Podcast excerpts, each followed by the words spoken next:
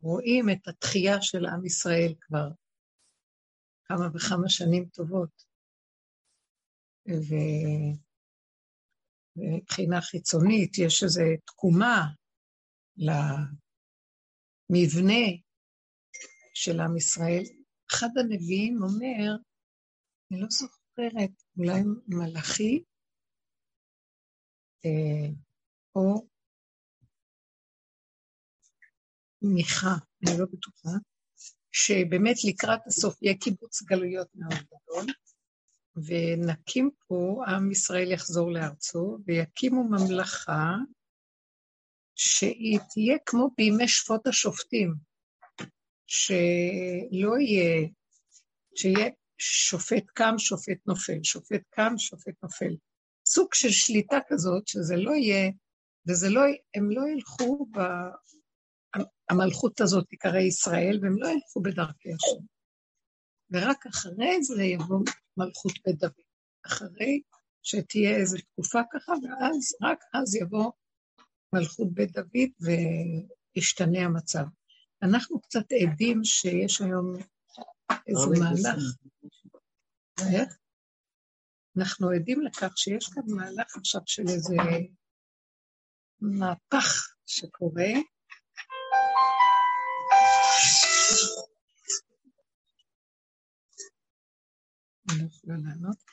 אנחנו עדים למהפך שקורה עכשיו, שהוא אה, באמת אה, בלבול.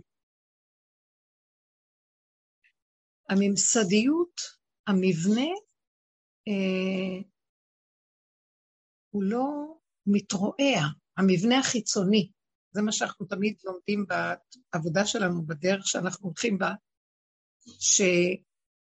ששנים הדרך הזאת ביקשה מאיתנו לרדת מהמבנה החיצוני של המחשבה ושל השיטה החיצונית, ולהיכנס לדרגות היותר פנימיות, לשים פנס בחורים ופסדקים, כמו בזמן של החמץ, חיפוש החמץ, ולהניח למה שאנחנו רואים, ההיגיון והסדר, שישה סדרים של טוב ורע, נכון או נכון, טמא טהור, מותר אסור, מה שאנחנו כל הזמן עסוקים בו בחיצוניות של מציאות החיים, שזה הדרך שאנחנו חיים, שכל. אנחנו עובדים עם השכל. והדרך שקיבלנו, שנים אנחנו עובדים איתה, היא לרדת, היא נותנת כלים לרדת מהמהלך הזה של הסדר של המוח, ולהיכנס לתוהו ובוהו של המידות, רגשות, של הלב. וידעת היום, כל הדורות עשו תיקון בידיעה, חכמים, רבנים, והשבות האלה לבביך זה הדרך של הסוף. כשיבוא אליהו הנביא, שלושה ימים לפני בוא משיח, שצריך להבין מה זה שלושה ימים, זה שלושה מצבים, והוא ישיב אותנו להשם. אבל גם התורה עושה, נותנת לנו כלים לעשות תשובה. אם אדם חס שלום חוטא, אז יש דרכי תשובה, ספר שערי תשובה של רבינו עינה, הוא אומר לנו מה צריך לעשות, מה לא לעשות, מה הגדר של, ה, אה, אה, מה האדם, של התיקון של האדם, וכן הלאה וכן הלאה. אבל אליהו הנביא לא יבוא לסדר לנו את הדעת שזזה ממקומה בשישה סדרי משנה, מהטמא להחזיר אותנו לטהור, אם אדם נפל חד ושלום, מהמותר, מהאסור למותר וכן הלאה. אליהו הנביא יבוא להשיב אותנו להשם. מה פירוש? אבל יש לנו את השכל של התורה. הוא אומר, זה דבר אחד. אבל להחזיר אותנו להשם זה דבר אחר. כי בגלות יש תורה, אבל השם לא גלוי בה, מסתתר, זה נקרא גלות. יש חוקים, יש דינים, מה שחכמים אמרו. זה הגדר שהחכמים אומרים לנו בגלות. הלוואי אותי עזבו ותורתי שמרו. אל תחפשו אותי. כי בשכל שלכם אתם לא יכולים להבין אותי, את השם. כי לא מחשבותיי מחשבותיכם, ולא דרכיי דרככם, כי גבו דרכיי דרככם. אין, זה לא אותה חשיבה בכלל. ומה שיש לנו במוח של הסדרים, כל מה שאנחנו לומדים ועושים, באיך לקיים את הדברים, זה החשיבה של המוח, של החוק, של התורה, שנותן לנו איך להתהלך בעולם הכללי הזה שאנחנו, זה סכנה. אז הוא גודר אותנו והוא מסדר אותנו בעולם. אבל כדי להגיע להתחבר לבו, בעולם השם יתברך, זה לא הכיוון, זה לא נמצא במוח. צריך לרדת מהמוח, ואז לאן אנחנו נופלים? לתוהו ובוהו. התורה מאוד מפחדת מהתוהו ובוהו. היא שומרת כל הזמן שלא נעזוב את השישה סדרים, תורת הגלות. חכמים מבררים. וזה היה דוד המלך. הוא נזרק לתוהו ובוהו.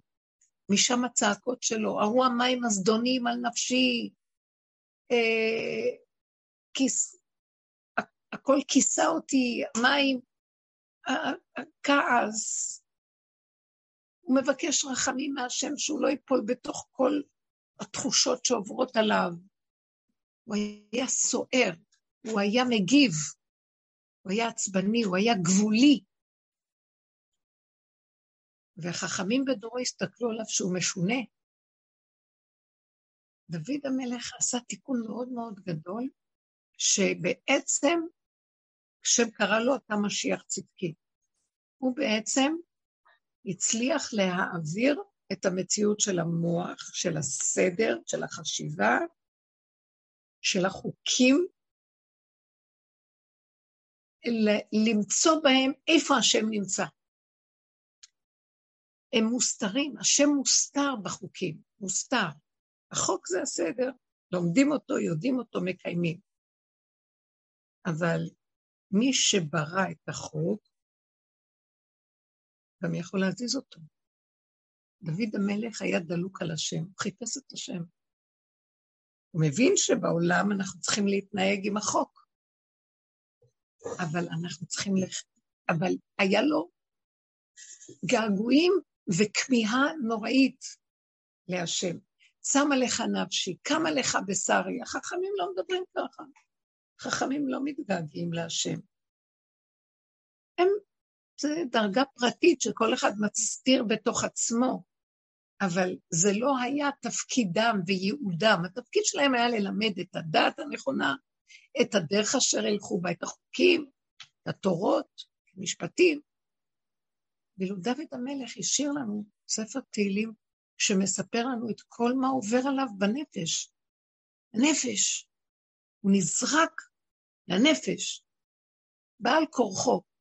רבו שרה אומר, כל פעם שהוא רואים את הראש, השם שם לו את הראש באדמה, בתוך המים, עד שהוא הבין שאסור לו להרים את הראש. לאט לאט הוא עבר מהפאזה של מוח טבע, מחשבה, זה וזה שווה זה, למוח של קשר וחיבור לבורא עולם, שזה מוח אחר לגמרי. זה המוח של מי בשרי יחזה אלוקה. זה שכל אחר, זה היגיון אחר, זה מציאות אחרת. במבנה החיצוני של המוח ושל המציאות של גוף האדם בחוץ, זה השכל של התורה. במציאות הפנימית בינו לבין בוראו. זו מציאות אחרת. לפעמים כדי להגיע מהמציאות הזאת למציאות הזאת, מתערער כל המציאות הקודמת. אדם יכול לעמוד על סף עבירה ולצעוק, אני כמו עם חטא בת שבע של דוד המלך. השם הביא אותו לניסיון הזה. וחכמים אמרו, כל מי שחושב שדוד המלך חטא אינו אלא טועה, כי הוא, הם עונים כמה נקודות, שבת שבע היה לה גט, בגלל שמלכות בית דוד, הבית דין של המלכות היה נותן לחיילים שיוצאים, היה מבקש מהם שישאירו גט. על כל מקרה שלא יהיה מה שנקרא אה, נעדרי מלחמה, שאנשים לא תישארנה מעוגנות, חוץ מזה שהייתה הזיווג שלו מימי אה, בראשית, והמהלך שהוא עשה לא היה על פי דין לא נכון. אבל על פי... לא חשוב עכשיו, לא חשוב, אני כך. אני רוצה לעשות, אחרי זה אני אעשה. המהלך שלו היה שהשם אמר לו, זה לא מה שעשית, זה איך שעשית את מה שעשית. הצורה שעשית היא לא מתאימה, אה, היא לא, עברת על הנקודה. הקש, אז אחר כך הוא הבין אבל, שבלי לעשות, בלי לעבור את המצב הזה, לא היה מתחבר לבורא. תקשיבו, הבנתם? אנחנו לא יכולים ללכת. השכל שלנו חייב להקשיב למה שהתורה אומרת. דוד המלך, השם לקח לו את השכל הזה, והעלה לו את המינונים של הרצונות שלו, והוא עבר על הגדר, ואז השם, כשהוא עבר על הגדר הזה, הוא נהיה חלקו ונחלתו של השם. חטא בת שבע יצר את המצב שהוא והשם, הוא היה התחבר למציאות של השם. אז עכשיו, זה לא שהוא, זה לא שהוא עבר עבירה, אבל שהוא הסכים לעבור את הביזיון הנורא, שאומרים לו, אבל אתה עשית, נתן הנביא אומר לו, אבל אתה עברת ל... עשית מה שהשם לא רוצה. אז הוא הבין שהשם בכוונה הכריח אותו להיכנס למקום הזה. למה? כדי בסוף להגיד חטאתי נגדי פנים. אני לא יכול שלא לחטוא. השם הראה לי שכמה שאני חושב שאני צדיק ויודע ויש חוקים ויש ספרים ויש הכל, רגע אחד הסתרת פניך, הייתי נבהל. והשפלות הזאת, שהוא הכיר את מציאותו, סילקה את כל המחיצה שיש בין האדם לבוראו. כי במוח האדם מרגיש שהוא יכול, יש לו היגיון, יש לו שכל, יש לו בחירה, יש לו כוח להיאבק עם יצרו. פה השם הראה לו שכלום הוא לא יכול. הוא היה נדהם כשנתן הנביא מוכיח אותו, כלומר, אבל והוא נותן לו איזה סיפור, כבשת הרש. משל, הוא לא בא להגיד לו כי הוא היה מלך, אז הוא לא יכול לבוא ולהגיד למלך, מה עשית?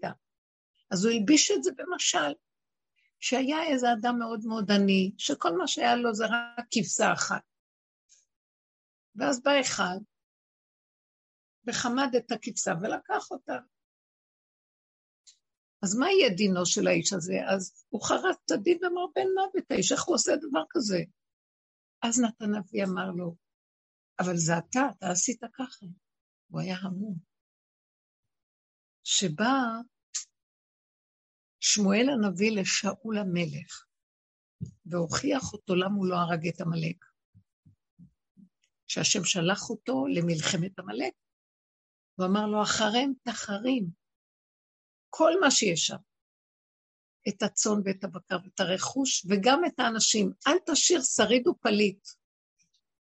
והוא ריחם על הגג, וגם ריחם על הכבשים השמנות, היפות, ואמר, חבל לי, אז כששמואל הנביא רואה אותו, שהשם כבר אמר לו, אני מוריד אותו מהמלכות, כי הוא לא שמע למה שאני אומר. אז כשהוא בא לקראתו בבוקר, הוא לא, הוא לא קולט מה הוא עשה.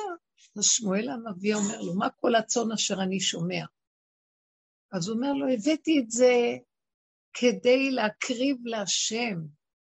עולות וזבחים, אלה נוויות, זה ככה, כבשים הכי שמנות ויפות היו להם. אז הוא אמר לו, החפץ להשם בעולות? כי הנה טוב שמוע מזבח טוב, הסכת מחלב אלים. יותר טוב שתשמע מה שכל הזבחים שאתה תביא, תקשיב, הקשב מחלב אלים. יותר טוב שתסכית מה שהשם אומר לך, איך אתה עושה דבר הפוך ממה שהשם. אז הוא חוזר ומצטדק, לא, אבל ריחמתי על המלך, לא, אבל העם אמר לי, אז הוא אמר לו, אם קטון אתה בעיני עצמך, אתה ראש שבטי ישראל. השם שלח אותך, וכי השם הוא בן אדם ויתנך, הוא לא מתנחם, הוא אמר לך, תעשה. מה אתה בא ומצטדק? דוד המלך, כשנתן הנביא אומר לו, הוא לא מצטדק, הוא אומר, טוב, לא התכוונתי, שום דבר. הוא פתאום קולט, לא שהוא עשה חטא, חטאתי להשם, הוא אמר. הוא לא אמר חטאתי, לא חטאתי לתורה, לחוק, כי החוק התיר לי, הייתה פנויה. חטאתי להשם שאני הלכתי עם היצריות שלי ולא הכנסתי את השם בתוך זה. ואז השם אמר לו, גם חטאתך תכופר. נתן הנביא אומר לו, בגלל שאתה מודה באמת ואתה לא מצטדק, אתה לא מכסה, אמרת, נכון, נכון. שמעתם? בואו נקשיב רגע על הסיפור הזה. כל תודעת עץ הדעת היא ישות, גאווה, היא מהמציאות של עמלק. עץ הדת זה היה עץ שהשם שם אותו בגן עדן. ואמר לאדם הראשון, מכל העצים שבגן, אכול תאכל. תעשה להם תיקון על ידי האכילה. התרתי לך, אתה חייב לאכול, לא רק יש לך רשות, אכול תאכל, ציווי. מעץ הדעת טוב ורע, לא תאכל, כי ביום אוכלך ממנו מות תמות. מיטה בגוף, וגם תתנתק ממני. זאת אומרת, האדם היה חי הרבה הרבה שנים, אלף שנה, האדם הראשון חי, היה צריך לחיות. והוא מת, אחר כך התחיל להיות רק זמן קצר שהבן אדם חי. גם דבר שני שקרה, היה אור הגנוז בגן, גן עדן. האור הזה נעלם ונהיה מוח קטן לבן אדם. אז עכשיו, שאלה, למה היה צריך באמת, עם כל העצים שהיו בגן, צריך, הם היו שם כי צריך לתקן אותם, בשביל מה היה צריך לשים את עץ הדת, שאומר לו אל תאכל, אין לו, אל, אל תתקן, אל תנסה לתקן אותו, אז למה שמת אותו בגן? אה? כדי לא לגעת בו, לא זכר. אז מה זה לא לגעת בו? לא ללכת עם. התיקון היותר גדול, הוא אמר לו ככה, גם הוא צריך תיקון, אבל התיקון של העץ הזה זה התעלמות מוחלטת. לא להיכנס בכלל לתחום שלו. לא כן ולא לא, ולא רע. על גם את הטוב שלו. אל תיכנס להתלבטות. הוא יכניס אותך לספק, להתלבטות, לבלבול, ואז תצטדק, כי כשאדם הראשון אכל מהעץ, אז השם מתהלך בגן ואומר לו, תגיד, אייכה, הוא הסתתר, אמין העץ אשר ציוויתיך לבלתי יכול אכלת? אכלת מהעץ הזה? הוא שואל אותו, סימן שאלה. אז הוא אומר לו, הוא מתכסה, כי הוא ראה שהוא ערום, הוא מתכסה, מצטדק ומאשים את אשתו, אומר, היא נתנה לי. האישה אשר נתת עמדי היא נתנה לי ואוכל. קרא לו, כי אחרי שהוא אכל, הוא כבר מתחיל לתרץ את עצמו. הוא לא מודה באמת. שאול מסמל את המצב הזה. אז שמואל אומר לו, מה עשית? מה כל הצאן אשר אנוכי שומע? כאילו הוא לא ידע שבאמת כבר עבר את דבר השם? הוא עוד מנסה לתת לו צ'אנס להגיד, טעיתי. לא, הוא עוד מצטדק. הוא אומר, הבאתי את זה לזבוח, חבל עליהם. אומר לו, מה? אבל השם אמר לך לא. אז מה, האם השם הוא בן אדם שהוא מתנחם על מה שהוא אומר? אחת אמרתי, ולא אשיבנה. דוד המלך תיקן את אדם הראשון. שהוא הבין שכל החטא זה להיות שטיק, לעשות שטיקים וטריקים. כן ולא ואולי ואבל, אבל תבינו אותי, לא, אני לא התכוונתי, אבל מה אני אעשה? בכל אופן, תראה, וזה... שום דבר. הוא בא ישר ואמר, ישר הוא אמר לנתן הנביא, והוא מלך בישראל, חטאתי להשם. עכשיו נתן הנביא אומר לו, בדבר השם, גם חטאתך תכופר, כי אתה הודית באמת. כל מה שרציתי לשמוע ממך זה שאתה מודה באמת. באותו רגע הוא עשה את התיקון של אדם הראשון, שהוא בחינת שאול, המלך הראשון, שכיסה, הוא נתן לו 70 שנה מהחיים שלו, שכיסה והצטדק. אז בואו ניקח את הסיפור הזה, מה אני רוצה לומר. כל הדורות אנחנו בחינת שאול, אנחנו בחינת בודקים והולכים ונכנסים בטוען בנטען ובספק ומנסים להתיר את הספקות ולהיכנס בחיובי שלילי ועבודת הבירורים וכל מה שאנחנו צריכים בעולם התורה ובעולם החיים גם במידות הכול. זה, אנחנו מבררים את המוח של עץ הדעת, להזיז אותו מהדמיון השלילי לחיובי. אבל גם החיובי עדיין אנחנו נשארים שם עם דמיון. מהו? שאני יודע, אני מברר, אני פועל, אני עושה לכבוד השם. בסדר? מדרגה הכי גבוהה. בא אליהו הנביא לקראת הסוף ואומר, אנחנו לא רוצים יותר שאף אחד יעשה לכבוד השם שום דבר. אתם צריכים פשוט להכין את הקרקע על מנת שהשם בכבודו ועצמו יתגלה. והמוח שלכם, גם החיובי, שיודע ומבין ופועל, גם חייב להוריד ראש. למה? כי הוא מפריע לי, השם, להתגלות. אז מה נצטרך לעשות כדי שאנחנו ניתן לו להתגלות? רק תודו שאתם לא יכולים לסמוך על המוח שלכם, אפילו שיש לכם סדר של מוח. כי אפילו שאתם מסדרים את הסדר, עדיין אתם חושבים שאתם מסדרים. ואין לכם הכנעה לגילוי שלי. ולא יכולים שיהיה לכם הכנעה עד שלא נביא אתכם למצב של ניסיון, כמו עם דוד המלך. ומה הניסיון?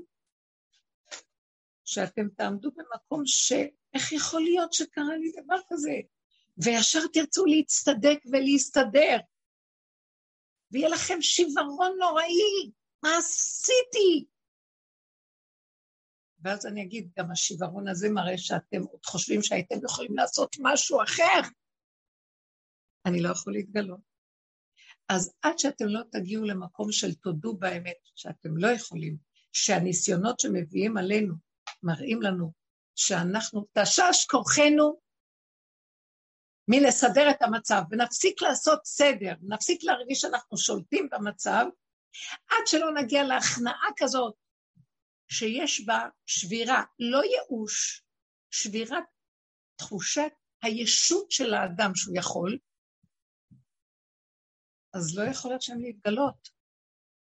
זאת אומרת, אם אני מצטער שנשברתי או שלא הלך לי, אני עוד דואג לאגו שלי שהוא יהיה צדיק, ולא אכפת לי שהשם יתגלה או לא. קודם כל, אבל מה איתי? השם אומר, אז אני לא יכול להתגלות. אתם קולטים מה אני אומרת? והוא יביא את כולנו למצבים שאנחנו נהיה במקום הזה. לא, לא ילך לנו. ואנחנו ניבהל. ונרצה לעשות סדר ולהחזיר את הכל למקום הנכון איפה שזה. ונסדר, ולמחרת הכל יתהפך עוד פעם. ולהגיד, אוי, ונסדר, ונצעק לה, השם, תסדר לי, שילך לי. אז הוא יגיד לו, יאללה, רד מהבמה, זה אני עושה את כל הבלאגן. אני מחריב לך את הכל פה. אתה מבין למה? כי אני רוצה להתגלות, תיכנע, תוריד ראש. תן לי את המלכות, תחזיר לי. תחזיר לי את המלכות שלי. גנבתם לי את המנדט, נתתי לכם, עשיתם תיקונים במוח. עכשיו אני אביא לכם כזה בלאגן בשערות, ולא תוכלו לתקן אותם, כי זה הזמן שלי להתגלות. מה שאנחנו רואים במדינה זה המצב הזה. זה מה שקורה ושלא נחשוב שנסדר את זה, כי זה בכלל לא הסיפור. לא השמאל ולא הימין, ולא כלום. איש יתקל באחי, וכל אחד יחשוב, זה לא יהיה זה. זה הכנה מדהימה לפרק את עץ הדעת טוב ורע. ימין ושמאל תפרוצי ואת השם תעריצי. זה התשתית שכולנו נצטרך לעבור מצב של וואו, ולא נגיד, הוא אשם, זה בגללם, זה אלה, כאלה, כאלה. אף אחד לא יהיה פה אשם, רק השם יתגלה. וזה תהליך שכולה יצטרכו לעבור שפלות והורדת ראש. כי יראה, כמו שכתוב בפרשת האזינו, כי יראה כי אוזלת יד ואפס עצוב ועזוב. אין לי פתרון הבעיות. עכשיו, אני מדברת על מה שקורה במדינה, כל אחד יצטרך לעבור את זה, את זה גם במה שהוא בעצמו, בחייו הפרטיים, בביתו, בזוגיות, עם הילדים, הכל.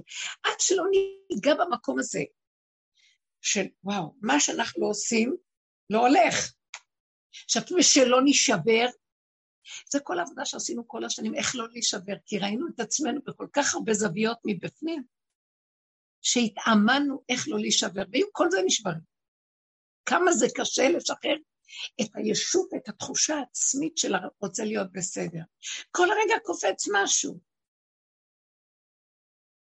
ועד שלא נגיע למקום שנראה מה?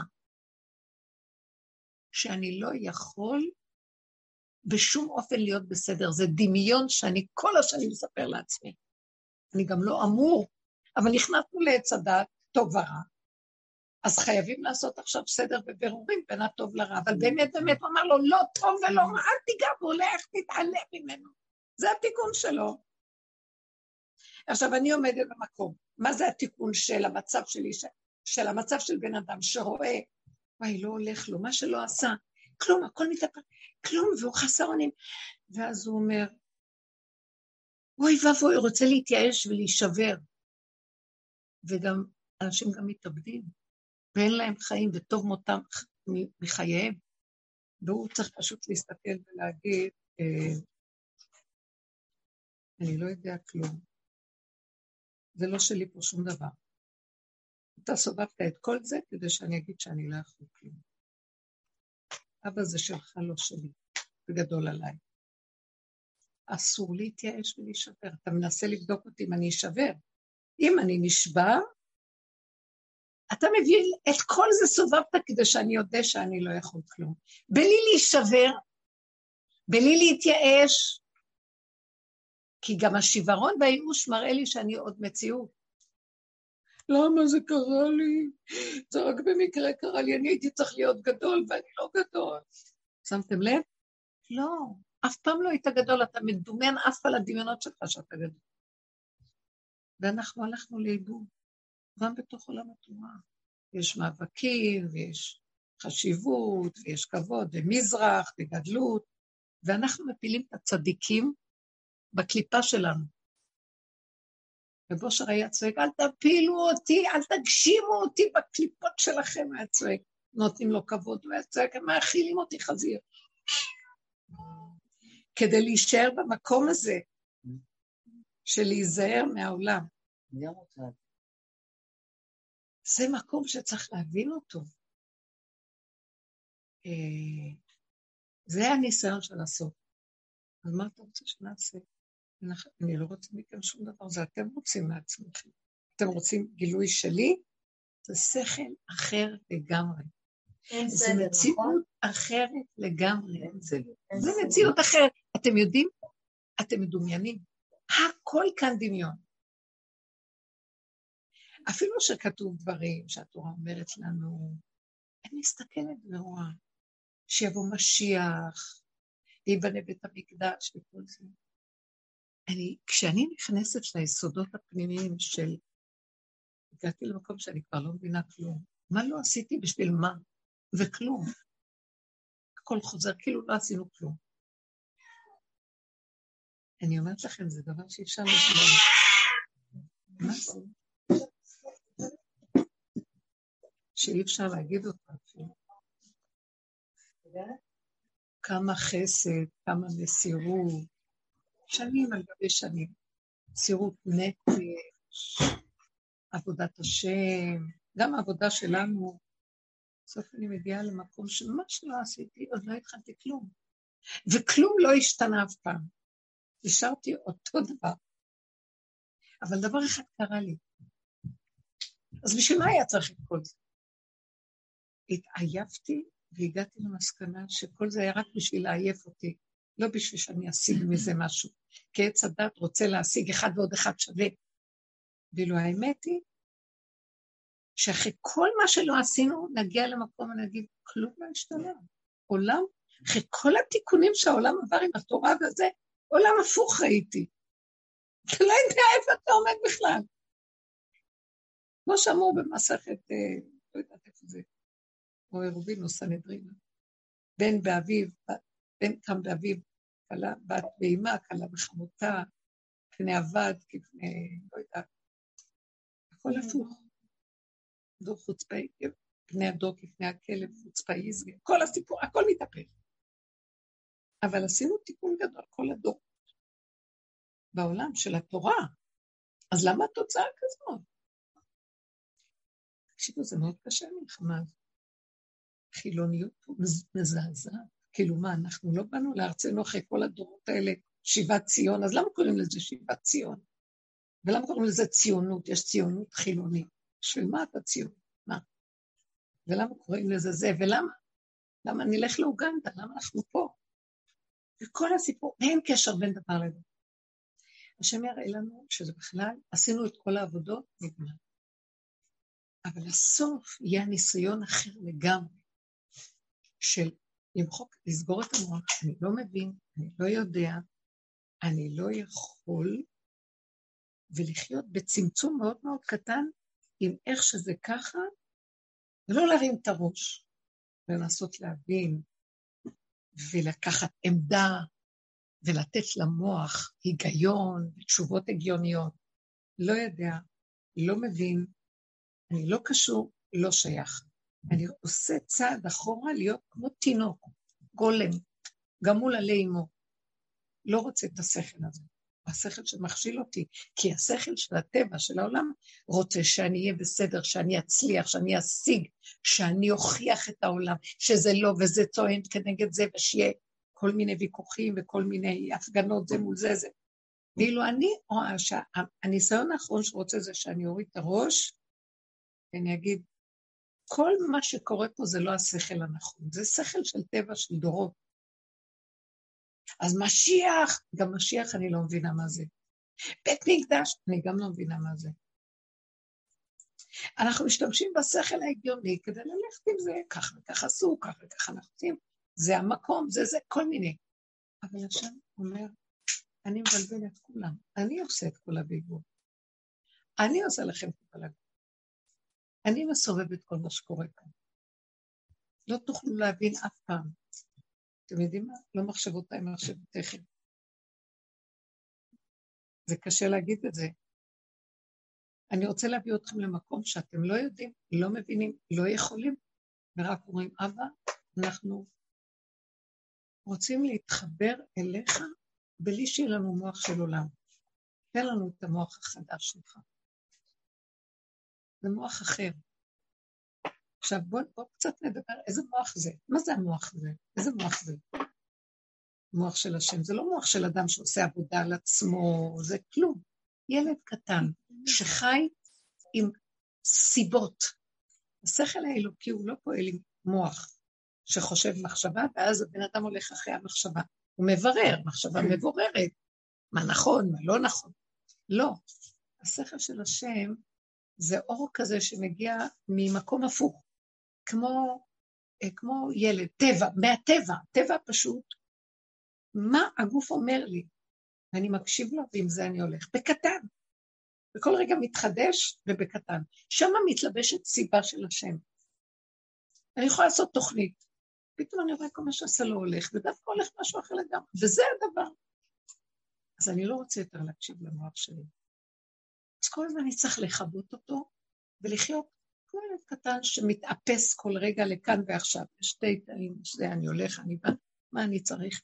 ודרך זה אני רואה גם איך אני אחוזה בזה, ואיך הגוף שלי כבר חלש, ואין לי כוח, זה אומר, טוב, אז תיכני. תורידי ראש, תלכי עם זה, הולך, הולך, הדלת נפתחת, תיכנסי, לא נפתחת, עכשיו, כל מיני דברים, עולה לי פתאום איזה קינה, פתאום איזה שנאה. היא עולה לי רגע. ואז אני אומרת לעצמי, וואו וואו אני מפחדת ממנה, היא תיקח אותי רחוק, אני אלך לאיבוד בטבע. כי היא תשתלט עליי והיא תגיד לי בגלל זה וזה, ותצדיק את עצמה ותצטער ותתווכח עם ההוא. לא, לא, לא, לא.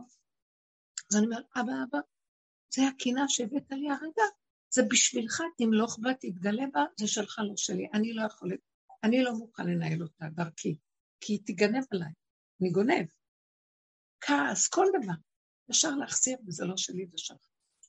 ואז אני מתקרר מהסיפור, כי זה שלך, לא שלי, הבנתם? כי ככה המוח גונב אותי, הוא מספר לי סיפור, גנב אותי והלכתי, נתתי ממשות לעץ. עכשיו, הקטנות, הגבוליות שהגענו אליה, אין לי כוח. יש לי פחד כל הזמן שהוא לא יגנוב אותי עוד פעם. כמה עבודה עשיתי והוא גונב, ואני כבר בגבול. אז אני רואה שזה המקום של המעבר, איך להיות עם השם. זה שלך, לא שלי, זה שלך, לא שלי, זה שלך, לא שלי, זה שלך. כל רגע אני מחזירה אליו את החיים, כי אני בשנייה נגנבת ואני אנהל אותם, ואני לא מנהלת אותם טוב, יחטיף לי. וזה המהלך של המעבר האחרון שאנחנו צריכים לתת. מה אכפת לכם? זה בינכם לבין עצמכם. תתקרבו מהעולם. תתקרבו מהילדים, תתקרבו מהזוגיות, תתקרבו.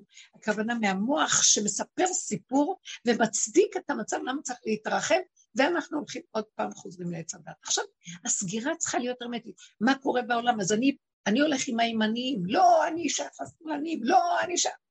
שייכת לשום דבר.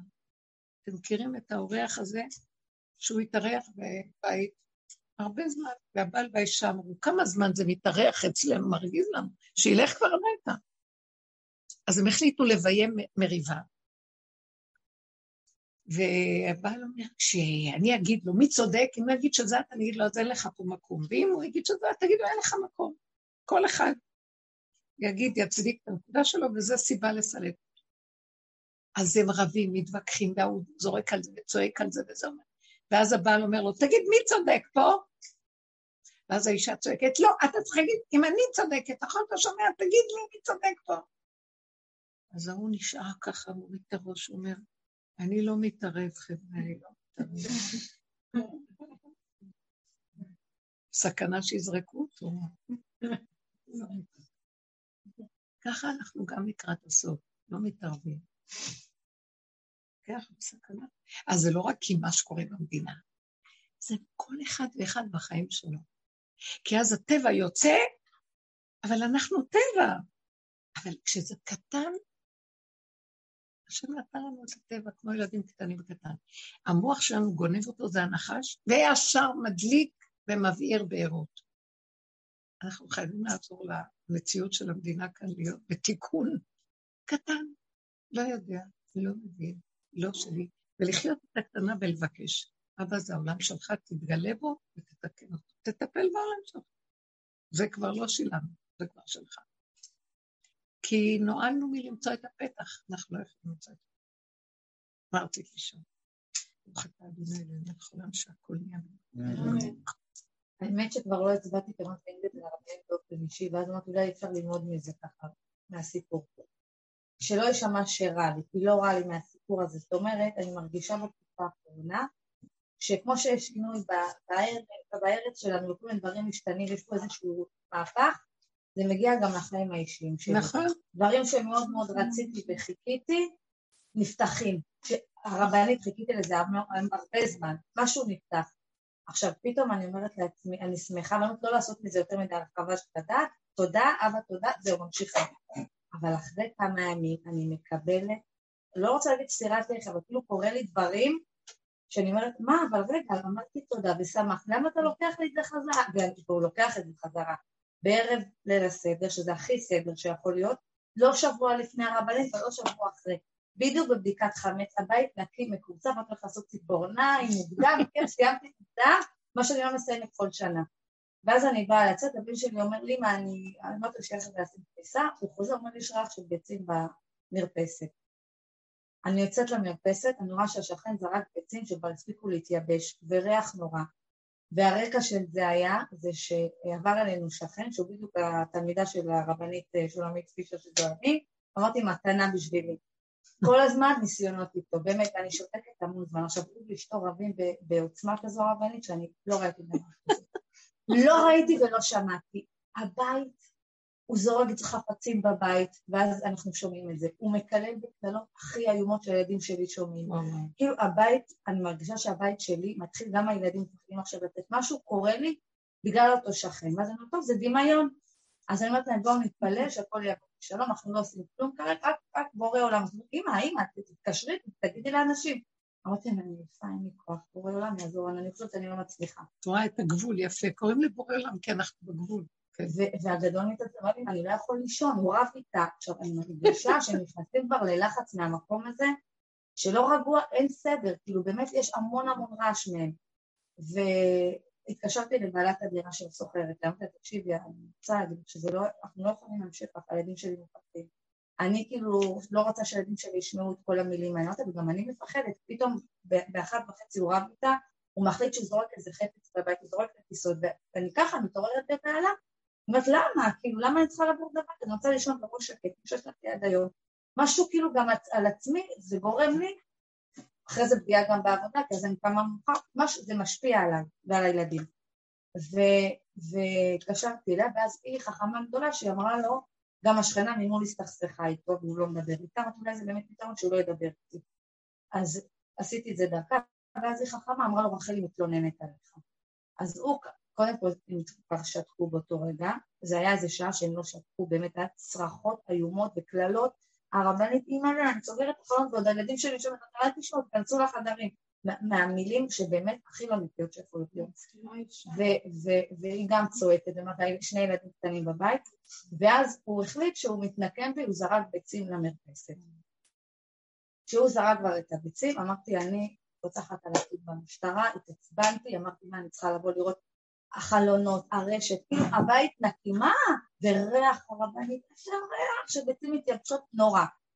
אמרתי, טוב, אני פונה למשטרה, הלכתי, אמרתי להם, תקשיבו, אני לא יכולה לעשות את החג בבית, לא משנה שלא לעשות את החג בבית, הבית ככה וככה, אמרתי להם, זה גם לא הסיפור הזה של הביציות עם הבן אדם לא מצליק לצעוק, אנחנו מאוימים, לא יכולים לצאת מהבית, אם הוא, אה, ועוד דבר, הוא, אם הוא, בגלל שאני מתלוננת, אז הוא משחית את האופניים של הילדים. מוציא mm. להם חלק, או לא השחית להם את הכיסא, כאילו זה כבר באמת פוגע בנו. ואז הוא כזה אומר לי, אין חוק שאסור לצעוק, אין חוק שלא, אין חוק, אמרתי, יש לך חוק אחד שכן יש? כאילו אין חוק, אין חוק. אז, אז למה אני באה אליכם? אמרתי, אני רציתי להשתמש בשירותים שלכם בתור אזרחית, אבל נורא שאתה לא עוזר לי, אתה רק מעיק לי. אז הוא אומר לי, תראי, גברת, לא אמרתי שאני לא אעזור לך, אני אעביר את זה לחוקר, ונראה עד יום ראשון, אמרתי לו, ואז אתה יודעת מה קורה? אומר לי, תבוא בחול המועד, כי עכשיו אנחנו נכנסים לחג, ואז כזה הסתכלתי, אמרתי, וואי, בורא עולם אתה מראה לי שהם אפסים, שהם לא יכולים לעשות mm. כלום, שהם כלומניקים, שאני לא צריכה להם. לקחתי את המפתח, אמרתי לו, לא עזרת לי הרבה, תודה רבה, יצאתי.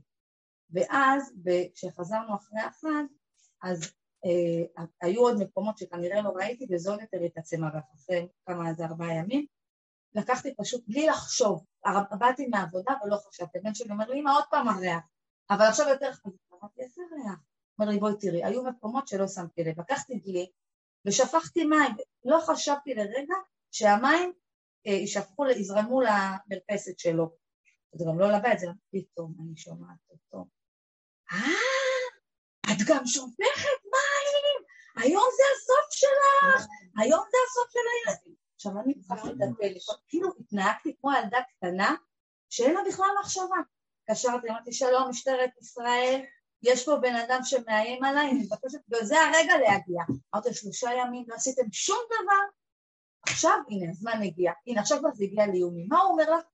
ואז סתם התחלתי לקחת אותי, הוא רוצה להרוג אותי, הוא רוצה להרוג אותי, גברת תעמדי על המקום שלך, אל תזוזי, תראי את הדלתות בבית, אנחנו כבר בדרך, תקשיבי, הרמת עוד שתי דקות הם הגיעו. אומרת, תרדי למטה. אמרתי לילדים שלי, בואו אתם שניכם לידי, תגבו. ואתם, הילדים לא משקרים, כל מה שעכשיו אתם חווים, וקשה לכם, אנחנו נעזרים. אמרתם, יש לנו משטרה, נעזרים במשטרה. בואו איתי חמודי, בואו, ירדנו למטה, השוטר מסתכל, כאילו מה קרה? אמרתי, זה תגבור. כרגע, אם לא תמיד, יש לך ילדים שישמעו. ואז השכן יצא, אומר, תגידי, תגידי לו מה שאת רוצה עליי, תגידי לו. אמרתי, אני לא מדברת איתו. השוטר אומר לי, מה קרה? תקשיב, אני סובלת ממנו חצי שנה. הנה, חצי שנה שלא התקשרתי אליכם. זה כבר, זה הולך ומחמיר, זה לא נראה נהיה יותר טוב. אנחנו בשיקגו, שהבן שלי יגיד לי, אל תצאי מהבית. מה שכאילו ממש הפריע לי זה שרציתי ללכת להשליט את הפח, הוא אומר לי, את לא הולכת. אמא, את לא יוצאת, הילד, הוא ירביץ לך, אמא, בבקשה, התחיל לבכות, שאני לא יוצא, לזרוק את הפח. אמרתי לו, באיזה מדינה אנחנו חיים? ואז הוא אמר לי, תקשיבי גברת, את לא צריכה לעבור דבר כזה, את צודקת, אני עכשיו עושה לזה סוף. הוא יוצא, אומר לו, בוא, הוא אומר לו, לא רוצה לבוא. אומר לו, אני אומר לך לעצור. אומר לו, אני לא רוצה, ש... אני לא רוצה לעצור. אומר לו, טוב, אני אקח אותך, ל... אני אעצור אותך, תעצור אותי. ואז אמרתי, יופי, יופי, ידעתי זה איך להחמיר, והתחצף לשוטר, והשוטר הבין מה אני מתמודד.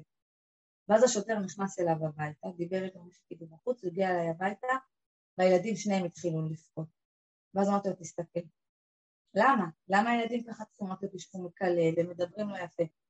פתאום אומר, הוא רוצה להרגיע את הילד, והוא לא חובש כיפה, ואז אני אומרת, תראי, כאילו, אנחנו לפעמים שופטים לפי החיצונות, הוא אומר לילד, קודם כל רצה להרגיע את הילד, מה פרשת שבוע? למדת היום שניים מקרא אחד תרבות, ככה התחיל באופן, ואז הרגשתי שבאמת הקדוש ברוך הוא נתן לי פה איזשהו שליח שיבין את ליבנו. ואז הוא דיבר ואמרתי זה לא זה הקדוש ברוך הוא. כי אם אמרתי לעצמי אני אקח את זה בתור שזה השוטר שבא לעזור לי, זה יהיה לי כמו אותו מקרה בתחנה שלא עזרו לי, שתליתי תקוות בהם ורק התאכזבתי. והוא דיבר ואמרתי אתה כלום, אתה כלום, אתה כלום, בורא עולם שלח אותך בשום דבר, אני לא עושה שום דבר, זהו. והוא אמר לי טוב, שישי שבת מרוחקים מכאן. עכשיו תראי גברת, אם את רוצה שבכלל חודש יהיה לך שקט, את הולכת לבית משפט. את מגישה, ואז התחלתי איזה בית משפט, אני כולי עייפה, תבורא עולם, תעשה לי פה את כל התהליכים, אני לא הולכת לבית משפט, אני לא עושה כלום. עכשיו, מאז שהם הלכו, עד עכשיו, ברוך השם, שקט, הוא מתחיל לצעוק, אז יש לו משהו שקט. אתה מציע להם שלום בית. אבל מה אני רוצה להגיד לך, זה באמת, זה נשמע, אבל זה דברים קורים, מצד שני, אני מרגישה כאילו גם קשיים, ואז אני אומרת, זה לא דמיון, כי פתאום הלב באמת דופק וכואב, ופתאום הילדים אומרים דברים שקשים לי לשמוע. ציפורי מתח היו פה, אני ממש... איך אני יכולה להגיד שזה דמיון? איזה מורה טובה. כל הזמן מקשיבות. סיפור קשה. אני רוצה לישון, אני אוהבת לאכול ולישון, אני לא מבקשת כלום. את אמרת להיכנס הביתה, לאכול טוב, לישון טוב, זה מה שקורה, אז גם עכשיו בשינה מפריע לי. מה? זה המצב, מסעיר אותנו כדי שנגיד לו, אנחנו לא יכולים לטפל בכלום. אל תפני לשום דבר. אבל בית משפט זה לא כזה גרוע. לא רוצה ללכת, לא רוצה ללכת. אני רוצה לשבת בבית ושהילדים יהיו בעבודה, כי הם לא בעבודה, ואז מה קורה? אמא, את לא עושה כלום. אמא, מה קורה לך? אמא, אנחנו מפחדים ולא אכפת לך מאיתנו. אני עושה ככה, היא צוחקת, במקום לטפל. מה אתן רוצות להגיד? מה, רק אני חובה כאלה? לא, מה? זה הרבה רגש. זה הרבה רגש, וזהו. הרחבת, אני איבדתי את המקום. אני כל כך נזהרת מ... כי זה כבר היה גדול. למה אני את זה ככה? כי זה התחיל מדברים קטנים שלא דיברתי עליהם, והעברתי, ועכשיו פתאום אני מרגישה... זה באמת סיפור פשוט, אבל ככה זה, הוא יביא אותנו בניסיונות שאנחנו נתקבל. כן, העליתי, העליתי, אבל זה לא... אבל אם אני סידר את זה, אז מה עכשיו? שקט שם, אז מה הבעיה עכשיו? שמשהו מפחיד אותי שלא יקרה, שכאילו, אני אגיד לך מה שקורה לי עכשיו, אני באמת שהתחלתי לפחד. שאני אומרת לעצמי, את זוכרת שהיה לך ככה ואמרת תודה, ובאמת נפתח משהו אחרי הרבה זמן, אז אז היא אומרת, לא, לא, לא, אל תוציא. את אפילו אל תדאג, אפילו אל תחשבי, כי גם המחשבה תיצור את זה.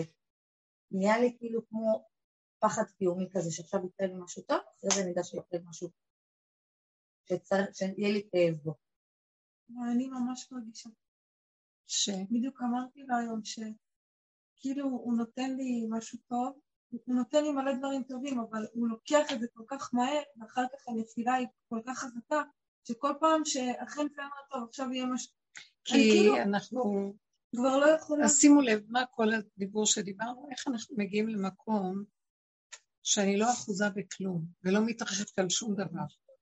זה מה שאמרתי לכם, המוח שהאור החדש שמגיע, הוא נופל על אנשים ונכנס בסוג של אנשים שהם מלמדים את עצמם לא להתפעל משום דבר. עץ הדת זה ההתפעלות, התרגשות, או של הבנה והשגה ושכל, סיפוק מהשכל, או ברגש. והשם לא נמצא שם, זה מה שאמרתי לכם, שעץ הדת, התיקון שלו היה בזה שלא מתפעלים ממנו. אין שום התפעלות. אז הוא מביא אותנו למצבים וניסיונות של לראות, התפעלנו, בסדר, לא יכולים לא להתפעל. באותו רגע שראינו שהתפעלנו ויצאנו מהגדר, באותו רגע חוזרים ואומרים סכנה. לא קשור אליי, לא שייך אליי, לא כלום. אבל זה אתה, אני יושבת, אני אגיד לכם משהו. אני ראיתי הרבה פעמים שאני מגיעה למקום שאני, בוא נגיד, הניסיון הזה, נכנסת למקום הזה ותיכנסו פנימה, אנחנו כבר מאומנים להיכנס פנימה ולהתבונן ולדבר איתו ולהגיד, זה גדול, גדול עליי. אני יודעת שאם נלך למשטרה, כבר אנשים אומרים, כלום לא זז. רושמים דוחות, מישהו שנגנבו לה חפצים בשווי הרבה. משטרה הגיעה. לה את כל הבית באיזה חומר כזה של חקירה, וכלום לא עשו. אז היא הייתה צריכה עוד נוסף לכל גם זה. אין, אין, מה, אין מה לעשות. אז ההתמעטות פנימה למקום שזה גדול עליי העולם, לא בשבילי. אתה מראה לי איך נראה הכל סוער, בוער. אני לא יכול לעמוד בזה, אני לא יכול להתנהל מול העולם. זה לא מה שהיה פעם, שיש לנו לאן ללכת, והמוסדות יסדרו לנו, והרבנים יסדרו, ויש לי צדיקים, וגם צדיקים לא, כלום לא יהיה, כלום, כלום. אני צריך לעמוד במקום של, אה, אין לי לאן ללכת, רק לך, השם יסגור את כל הערוצים. אפילו שיש צדיקים. הוא לא ייתן לבן אדם ללכת לאף מקום כלום, כדי להשיג ממנו את המקום של אפס עצור ועזוב, וההכנעה, שאני לא יכול ותהרוג אותי, זה מה שיש, אני לא יכול, זה מה שאני וזהו זה. כי אם רגע אני מרימה את הראש, עצם הרמת הראש והאפשרות של איזה משהו, כבר מכאיבה לי כל כך, לכי למשטרה, תקבלי כאבים. אה, תדברי, גם לדבר עם ילדים, זה כאילו להגיד להם, תרגעו.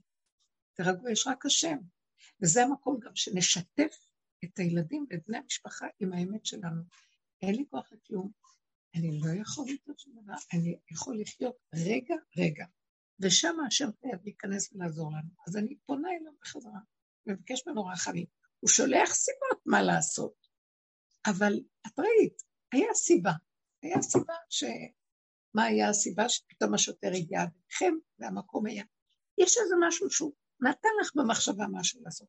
אבל גם כן, אני מרגישה שככל שאני יותר נכנסת פנימה, וסוגרת, כי אני לא יכולה להכיל את האפשרות של הנפילה שתקרה לי אם זה לא ילך איך שאני רוצה. כי זה, זה המכה נורא חזקה עכשיו, כי אני גבולית, אז אני לא מוכנה לשחק עם זה. אתם מבינים מה אני אומרת לכם? אני לא נותנת, לא מוכנה לתת את המקום הזה, כי אני יודעת שאני אחטוף אותה או רגשית, או שכלית, רגשית, נפשית, ואני, אין לי כוח להכיל אתם מבינים מה הכוונה? אז לא, לא, לא, לא, לא קנינו, לא שברנו. איך אומרים? לא שברנו, לא שילמנו. לא יכולה, אין כוח. במקום הזה אני אומרת אבל אני כל כך בגבול, רק אתה יכול להיות פה, לא בשבילי העולם. אני חוזרת כל רגע ואומרת את זה. לא בשבילי תודעת העולם, הגירוי תגובה והצורה שלה, טוען ונטען, וההסבר הזה מול זה, וההצטדקות וההתנצלות, לא בשבילי, לא בשבילי. לא יכולה לעמוד בזה. דבר קטן שלא הולך, אני ישר יכולה להגיד, הגבול שלי לא, אני לא יכולה להכיל את מה שפעם הייתי יכולה כן להכיל. שכלי, הגיוני, נגיד, זה אומר זה. הגבוליות, ממש, אני לא יכולה. זה, זה, איך אני אגיד לך, מרגישה ש... שאני אצא מהגבול שלי וזה מסוכן לי. או שאני יכולה, אה, לא יודעת, משהו יקרה לי. אז אני נכנעת להשם. הוא בכוונה מביא אותי לגבוליות הזאת ולאין אונים הזה, כדי שאני אמסור את המציאות אליו, ורק אליו, ואך ורק אליו, ואין עוד מלבדו, ואיכשהו ככה, אני נכנסת פנימה. אז בא המוח ואומר לי, אה, הלך עלייך, אין לך חיים, אין לך יכולת, כל כך, אין לך כלום. ואז אני צריכה להיזהר מהייאוש. אז אני אומרת לו, יש לי סיכוי אחד, אני מוסרת את זה להשם. ככה בראת אותי תינוק, עלוב, עובר, גולם. תראה מה לעשות עם הגולם. זה, זה שלך, הקולט שלך. אני רוצה לקחת את כל המציאות וכל הזמן להעביר אותה. אם זה בין המשפחה, בין אדם לחברו, אם זה בזוגיות, אם זה בכל דבר. במקום להצדיק את המוח ולתת לזה איזו הצדקה לפעול, אני לא מוכנה יותר ללכת ככה. אתם מבינים מה אני מדברת איתכם? אני מתרגלת את זה מאוד מאוד. אפשר לחזור אליו, זה שלך, לא שלי, זה שלך, לא שלי, זה שלך. אין לי כוח לעשות שום פעולה, בייחוד שאני מרגישה שיש לי התנגדות. אין לי, כמו שאת אומרת לילדים, אני לא הולכת. אבל כשאת אומרת שאני לא הולכת למשטר, אז תיכנסי אליו. כלומר, תגידי לו איפה שאני נגמרת, הכל נגמר, כי ראינו שאין תוצאות, זה רק אתה. אז תתגלה. מה הכוונה תתגלה? יש לי הסחת הדעת מרגע ממה שהיה, ויש לי שלווה, באותו רגע זה נקרא גילוי בשבילי. לא אכפת לי מה התוצאה, לא יהיה, כן יהיה, מה יהיה, לא מעניין אותי שקט. אין לי שקט. בוא נגיד שההוא צורח שוב, שיצרח שישבור. מוכנה לעבוד במקום. אבל עשיתי את זה באמת, הרבנית שחצי שנה דרך הוא צועק, אני אומרת לו שלי. את כאילו את לא שומעת, לכי, לכי לא יודעת מה, תתקרפי, לא תשמעי. כאילו אני עושה כל מיני פעולות. את עושה פעולות עד שזה יגיע לגבול. לא, בסדר. אני אומרת על התרגשות לזה, כי הפעם אוקיי. הרגשתי הרבנית. אוקיי, אבל זה הגבול. זה הגבול, אז זה הפעולה. רגע, לא למה, לא, זה הפעולה שלו, הוא נכנס בעולמו ומסתדר את עולמו, איך שזה הולך ככה. למה זה שלך? את רוצה, כי את רוצה לסדר אותו איך שאת רוצה. הרמב"ם אומר בימות המשיח עולם כמנהגו נוהג. יכול להיות שיצטרכו לקחת אדם כזה ולהראות לו, יחטוף. מבינה? עולם כמנהגו נוהג. לא, שלא יהיה לך, למה צער? כי עשית הכל, הגעת עד הגבול, עכשיו התוצאה לא שלה. שימו לב למה שאני מדברת, עד הגבול שאנחנו לא יכולים והשאר כבר לא שלנו. אז מה אכפת לך אם כך או כך קורה? למה זה אכפת לך? כי דמיינת שהשם צריך לרדת עם איזה מלאכים ואיזה זה, לא, הוא יבוא גם עם לא, כי אני מדמיינת שאני, שזה איזושהי שלווה, נשמע טלפון שהוא עובר מעצמו, או שמישהו יציע לי דירה, פתאום עכשיו שאני כבר לא מוצאת דירה, אבל חיפשתי, באמת, אמרתי, אולי זה גם סיבה לעזוב, ואמרו לי הרבה זמן, תעזבי את המקום, המקום הזה הוא לא פשוט באמת לגור פה, כל מיני סיבות, וכל פעם אומרת לא, לא, לא, לא, אני לא עושה שינויים, ואז אני אומרת, רגע, דברים שלא עשיתי ובסוף כן, אז זה הפתח, כמו השיעורים שאמרת לשיעורים. אז אל תהיי כבדה עם המוח שלך. תעברי. תעשי, תעשי. אני לא מוצאת דירה. אז לא. לא, את כבדה עם המוח. כי את עם מוח עץ אז אני רוצה למצוא לו, עשית המון עבודה. נכון. אבל עוד פעם הוא גונב אותך. אז החלטתי שאת מחפשת דירה. ועכשיו לא מוצאת. מחפשת דירה. לא מוצא. מחפשת דירה. לנסות זה, סיבה. תלכי בלי, בלי, בלי להיאחז בתוצאה. ככה וזהו, וככה וזהו, ולהתחדש עוד רגע, וככה וזהו. זה מוח אחר, זה לא מוח של אחד ועוד אחד שווה, אז עוד פעם את נלפתת במוח שלי. זה גם אופי של שמחפש תוצאות. זה הבעיה, אז זה, הוא ייתן לך בנקודה של שקט לך, שלם לך, את רוצה כן, כן, כן, כלום לא שלך. גם לא מה שקורה פה, כלום. מבינה? כן, אני כן. רוצה להסביר לכם. תראו, את סיפרת סיפור שמאוד נשך אותי, כמו ילד קטן. כן, עד שאיבדתי בכלל, איפה אני? זה היה מאוד יפה סיפרת את זה, ואז... לא, איך היא גנבה אותי. גנבה אותי, גנבה אותי. ואז אני הלכתי אחרי זה. העולם מסוכן לגמרי. זה סיפורי מעשיות של המוח, לא של שנים קדמוניות. מה, רבנית, אבל אני מבינה מה את אומרת, היה פה כאבי, יש פה כאב לרגע. המשכת אותו ואני הלכתי אחריו. והסתכלתי על עצמי, אמרתי, וואי, תראי את עצמך נתתי לך.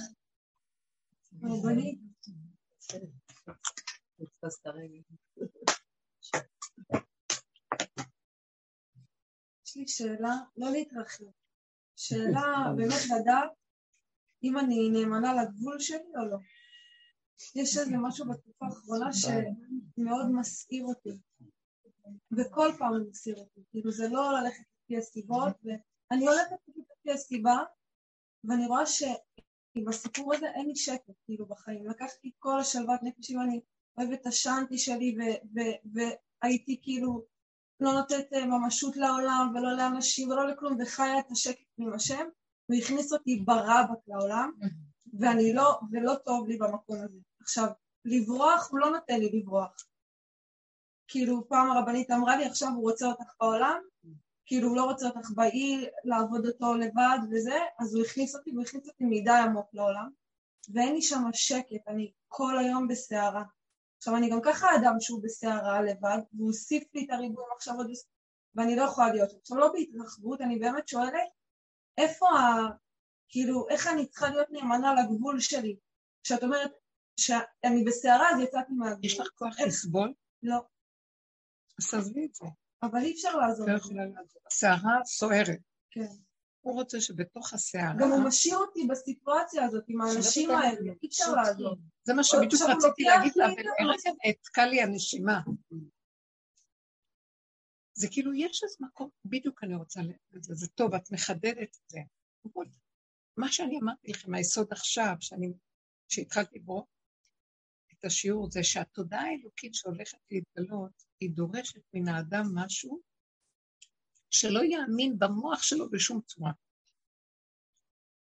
המוח אומר לו שהוא רעב, הוא משקר. המוח אומר לו, השכן! משקר. המוח שלנו משקר לנו, הוא מוח שהוא מוגזם, הוא גדול, הוא מדומיין, הוא מצייר דברים, יוצא מהקשרו מאוד מאוד. כן, יש נקודה. נקודה ראשונית קטנה. ולכן, מאחר ואנחנו כאן בתודעה שהלכה לאיבוד מרוב רחבות, אז מגיעים להרבה בעיות קשות, בעיות נפש, בעיות רגש, בעיות חולי רוח, כל מיני... ואנחנו בעבודה הזאת רוצים לחזור לגולם הפשוט. זאת אומרת, בואו נצייר איזה ציור. בן אדם, אולי אני אגיד את זה,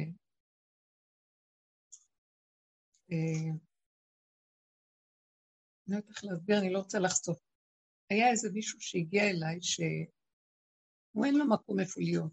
מישהו הביע אותו, ממש אין לו בית, אין לו כלום. לא אישה, אין לו ילדים, אין לו בית, אין לו כלום כלום כלום.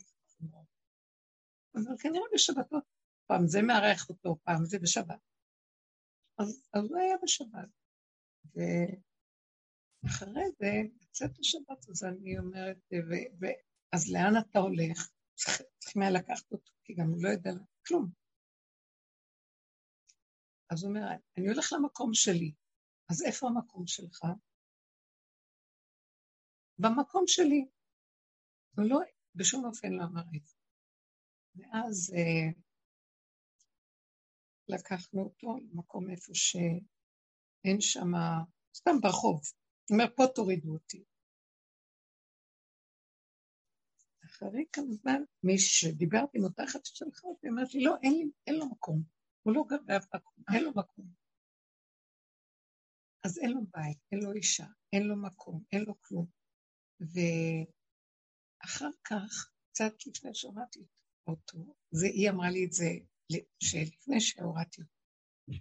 אז אמרתי לו, אז מה, אז מה, מה יהיה? אז מה יהיה, איך אני אשים אותך ככה? הסתכל עליי לרגע, ואני ראיתי את המבט שלו. מה דואגת? לא חסר לי שום דבר. ככה, מבט כזה, הכל בסדר. בשנייה אחת בן אדם רגיל היה נכנס לעצבות, עיצבון. אין לו בית, אין לו אוכל, איפה הוא ישן, איפה הוא... מה הוא עושה? כלום. כלום. אני לא יודעת איך להסביר לכם. הגעתי על העיניים שלו, כאילו היו שמחות פשוטות מאוד. אה, כאילו הוא אומר לי כזה דבר, אני לא תלוי בשום דבר. אולי לא משקיע. אם יהיה לי, אם יהיה לי טוב, אם לא יהיה לי, הכל בסדר. עכשיו, אני מבינה, הניסיון הזה, כשאני התבוננתי, אז אמרתי, כל פעם שאני יושבת, אני מתלוננת, איזה, בתוך בית מלא כל טוב, ואתה וואי וואי, אין לו כלום. ואיך הוא נראה? ואיך הוא... ויש מקום הסתכלתי ואמרתי, איזה טיפשים אנחנו מפונקים, ואיך המוח שלנו מבלבל אותנו, משגע אותנו. הייתי רוצה להגיע, אני לא רוצה להיות בגוף כמוהו, אבל הייתי רוצה בנפש להיות במקום הזה. לא תלויה בכלום, שיהיה בית, שיהיה זה, שיהיה זה. אבל אני לא רוצה להיות, אבל כל רגע בא מוח, אז מה גורם שאני אהיה במסכנות? בא המוח ומצייר לי ציורים, ומעציב אותי, ומחליש אותי, או נותן לי סיפוקים, או נותן. איך אני יכולה להגיע למקום של ככה וזהו? ככה וזהו. אתם מבינים? בנפש. לא להאמין למוח שהוא מספר לי סיפורים. את מאמינה לו, נהיה לך שערה מאוד גדולה. כי מה אני, המוח של העולם גונב אותנו, והמקום איפה שנמצא השם זה אצל אדם שאין לו מוח כזה. נכנס מפה, יוצא מפה, לא מחלחל פה. איך אני אסביר את זה? אז uh, כל רגע שאני רק חושבת, אז איזה דבר זה, פתאום המוח יעשה טק, טק, טק, זה ועוד זה, פרשנות, משמעות, סערה, והלכנו לאיבוד. בוא נגיד, זה המצב, זה המצב הרגע. אני לא יודעת מה לעשות. ישר אני אומרת, היום אני אומרת לכם, ישר אני אומרת, פעם היינו עוד מסתכלים, מתבוננים, קולטים את עצמנו, איך התגובה שלנו, איך נגדיר את עצמנו על התוואים שלנו. עשינו המון עבודה. לאחרונה אני אומרת, כל העבודות שעשינו, אני לא רוצה יותר להשתמש במוח הזה של ההתבוננות, של ההגדרה, של, של ידיעה, כלום, אני לא יודע. לא יודע, לא יודע, רק אני רוצה להישאר באיזון של כאן ועכשיו, שאני נושם וחי את הרגע. מה אני יכול לעשות? וכל רגע יכול לבוא משהו ולהרגיז אותי. אני לא יודעת איך, לא רוצה להיכנס לפרטים. אה, ואז לרגע אני מתאפסת ואומרת לעצמי, למה את מתרגזת? אה, זה עבר דרכך כדי שתדעי, תיכנסי למקום של אין רוגז, כי ככה, ולהגיד לו, אבא, תעזוב אותי. שמעתם? כל רגע, כל רגע, כל רגע. זהו. לא יודעת מה התוצאות, לא יודעת מה יהיה, לא יהיה. ובגדר הזה, ואילו אנחנו בחיים שלנו לוקחים את הדבר, והוא עולה למעלה ומתחיל לפרש, ולהתרגש, ולהתבלבל, ואז רוצים לעשות פעולות. ואז נכנסים למקום של פלונטרים ופלונטרים. איך אנחנו מצמצמים את החיים שלנו, אם זה ברוח הדבר, במוח והמחשבות, אם זה ברגש, בנפש הדבר, ואם זה בגוף. כמה חומרים אנחנו צריכים? ההוא כלום. ואז אני ראיתי, גם שבת הוא אכל מעט, וכאילו עשה לי חסד שאני נתתי לו. אז הוא עשה לי חסד, ראיתי, אבל הוא לא היה צריך. ואז פתאום הסתכלתי עליו מאוד רזה וזה, הסתכלתי עליו אמרתי, הוא לא שבוי באכילה, שאז הגוף שלו עסוק, בה, אז הגוף שלו נקי ומשוחרר. הוא לא צריך הרבה בגדים להחליף כדי לכבס, כדי לסדר, אין לו. הוא לא צריך חומרים שמשליטים עליו אחר כך, צריך לטפל בהם, לנקות אותם, לסדר אותם בית, חשבונות, הוא לא, אין לו כלום. אז הוא פנוי, ואז הוא פנוי, אז הוא יכול להיות uh, קשור רק עם השם כל הזמן. תראו מה קרה לנו. עכשיו, mm. החוכמה היא לא להיות ככה, אבל חוכמה שמה שיש לנו, לא נהיה קשורים אליו. ואחר ואנחנו באנו מתרבות אחרת, אז עכשיו אנחנו מרוקנים את האחיזה הרגשית שבכל דבר, אבל החומר נשאר, אבל בלי אחיזה. הנה השכן, הנה הילד, הנה האבא, הנה הסבא, הנה הדוד, הנה הנה החומר, הנה זה. ואני הסתכלתי עליו וראיתי, רגע, מה, אתה לא רעב? שהיית, אתה לא, יש לך מצבים שהיה לך אוכל.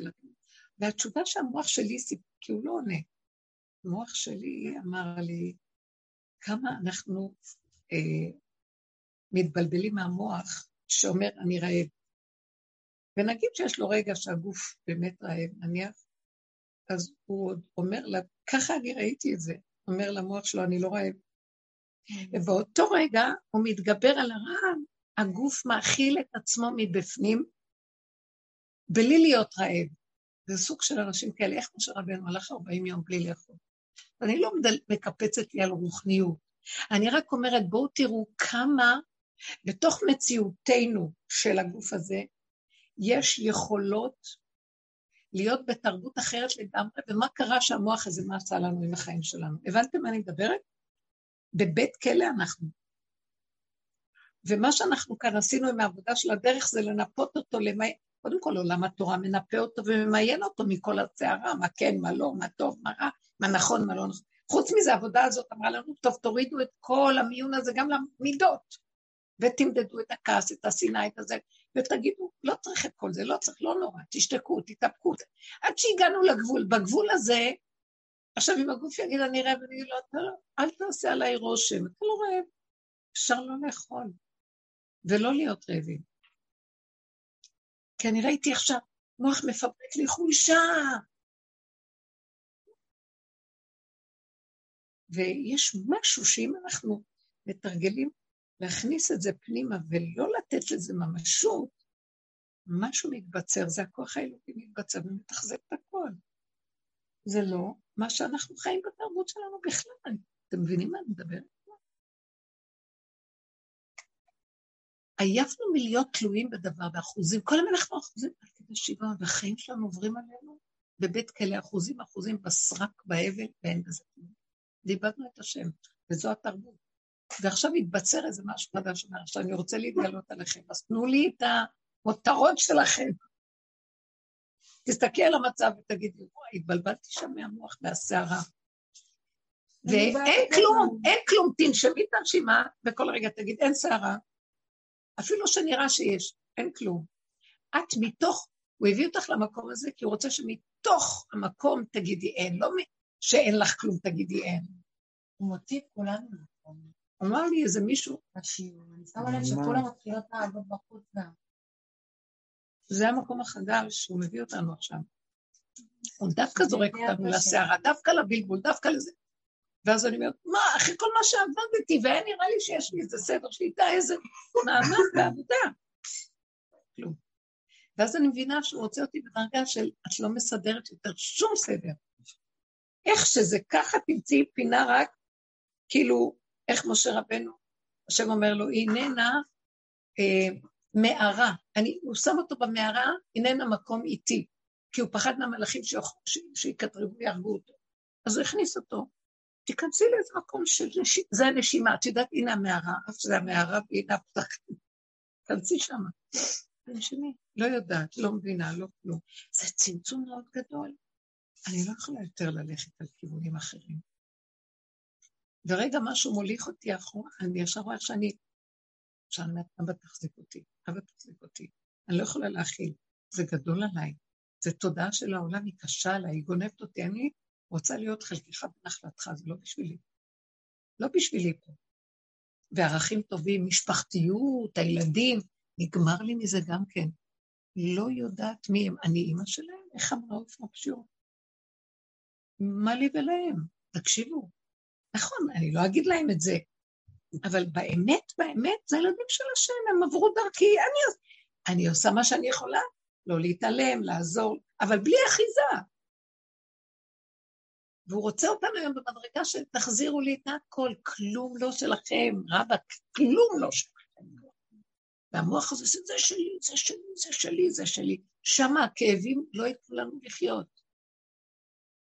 ואני לא יכולה להכיל כאב, טיפה.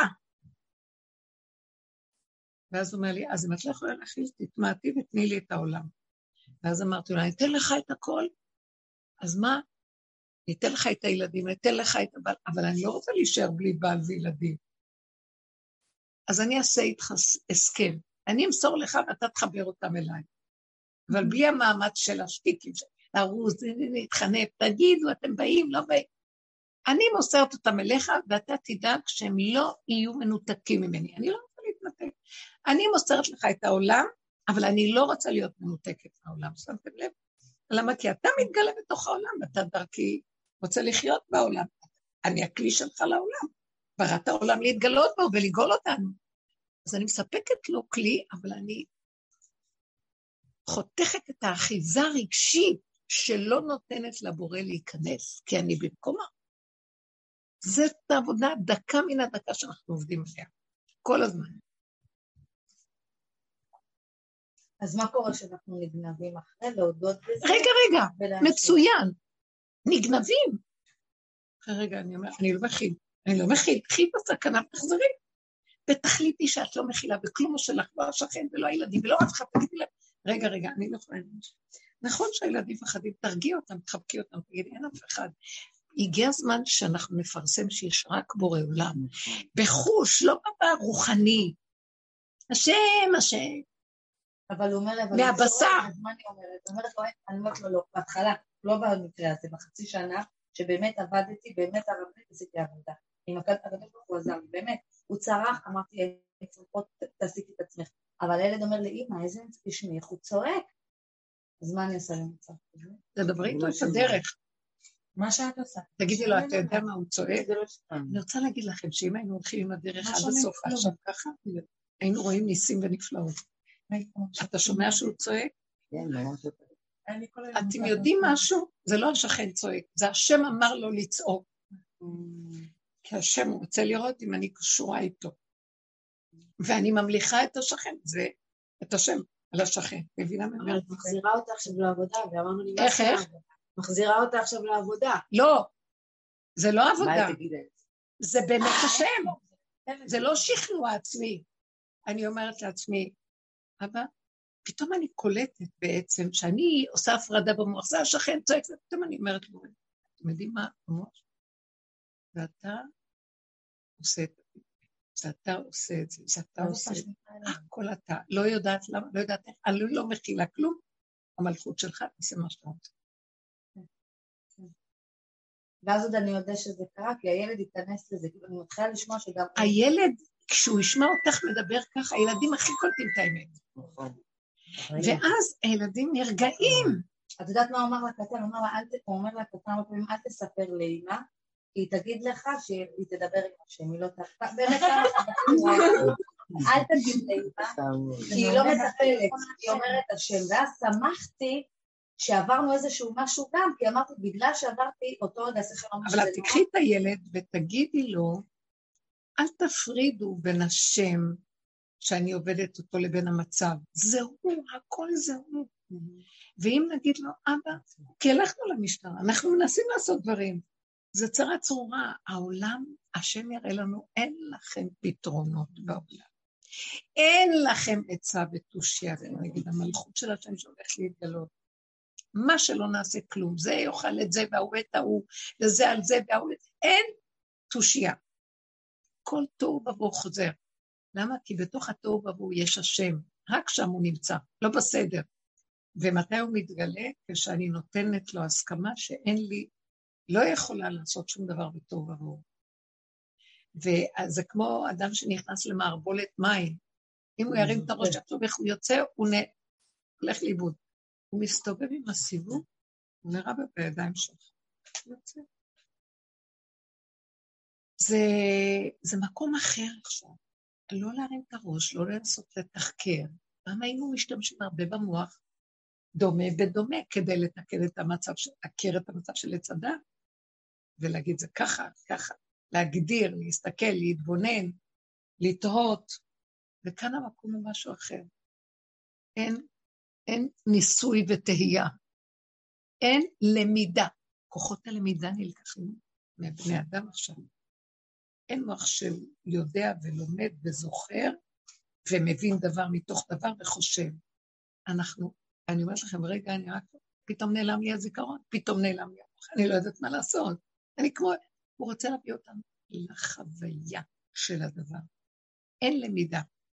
למד, מגדל פורח באוויר. הוא אומר, רגליים על הקרקע. ביום ההוא יעמדו רגליו בהר הזיתים.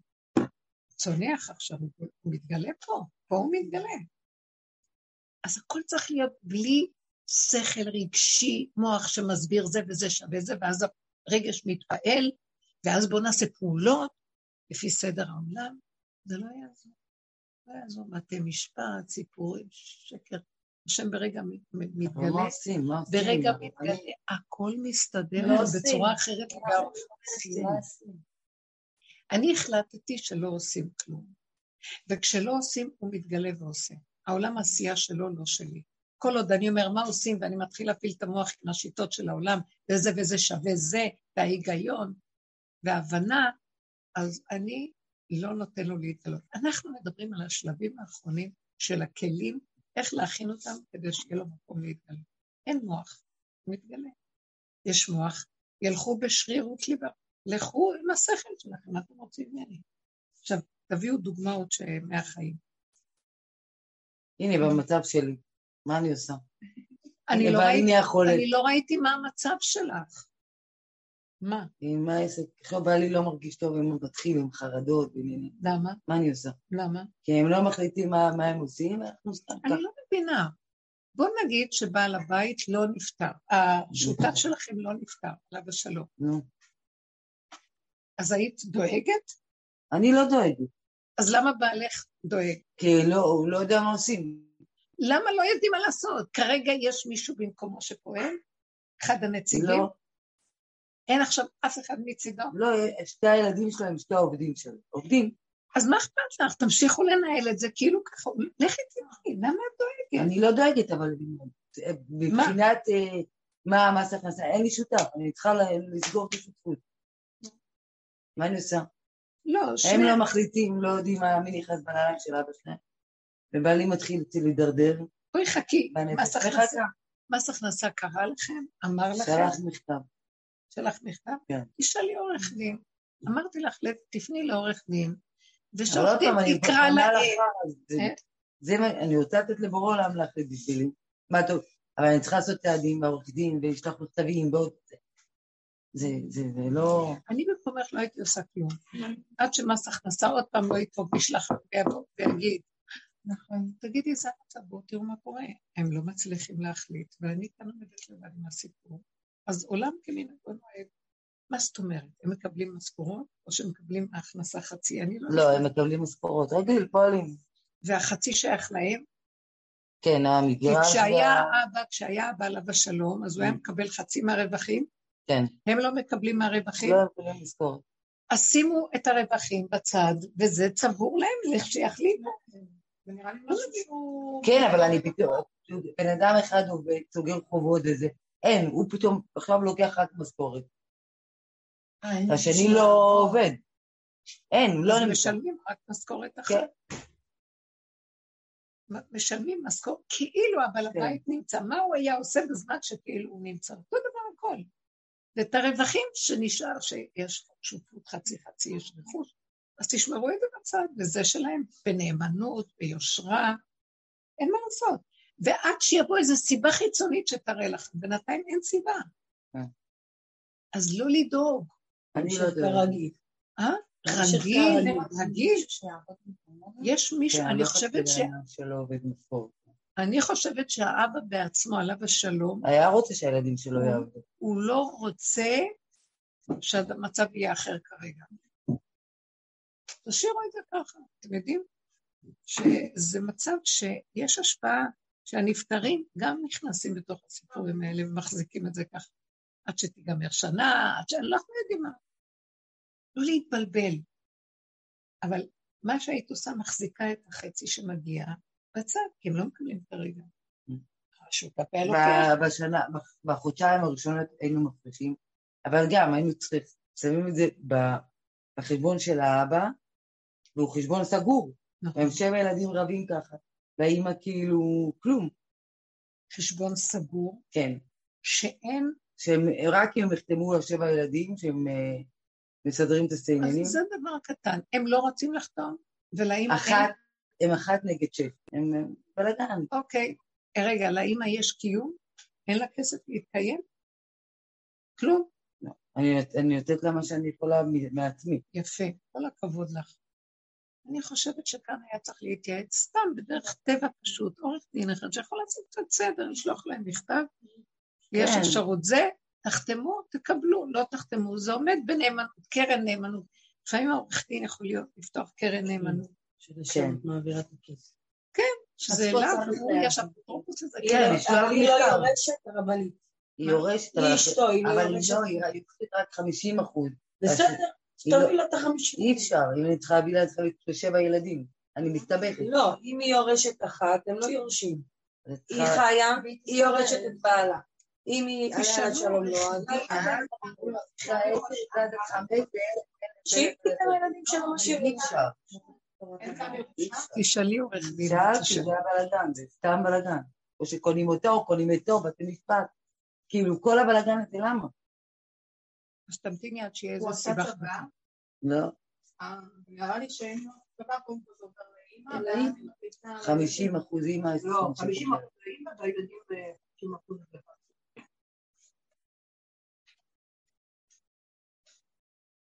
וכל הזמן אני מדברת עם הילדים. הרבה פעמים בירושות לוקח שנה, לפעמים. כן. שמתאזן משהו. ואני אומרת לך תמיד כשאני אומרת להם, בואו תעשו שלום ביניכם.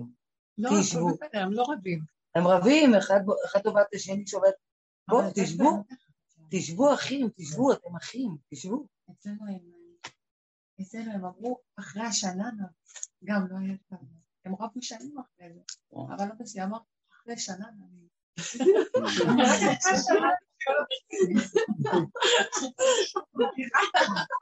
זה מזעזע. מזעזע שהעולם הזה כזה. הרבנית, בסיפור שלי, אני צריכה, אה, כמו שאת אומרת, שבמערבולת פשוט להוריד את הראש ולשחות, ולפי הסיבות לא לתת למוח לשגע אותך. תרדי מתחת לרדאר, אל תאמיני למוח, ותשתדלי לא לסעור רגשית עם כלום. ותחיי רגע רגע עם לא, סיבה. אבל אם אני יודעת שיש משהו שהוא קבוע מעורר אותי לסערה רגשית, אני צריכה לקום וללכת, למרות- שרק המחשבה ללכת עוד יותר אני לא. יכולה לענות לך, זו שאלה היפותטית. מה הדבר? תגידי דוגמה. נגיד קשר עם בן אדם מסוים, שהוא קבוע מעורר אותי לזה, לסערה רגשית. גם כשטוב, אני בסערה רגשית, תרחקי ממנו. כן? בטח. למה שתיכנסי לסערה רגשית משום אדם? אני לא יכולה להתרחק ממנו. מה זה להתרחק? סיפור שזה כבר התקרב אליי. לא, לא כאילו, איך להתרחק. בורחים? מה- איך? איך אני בורחת? איך אני... רגשית, לנתק רגשית. עבדנו על זה הרבה. לא, זה מורכב יותר. למה רק רגשית? למה לא פיזית?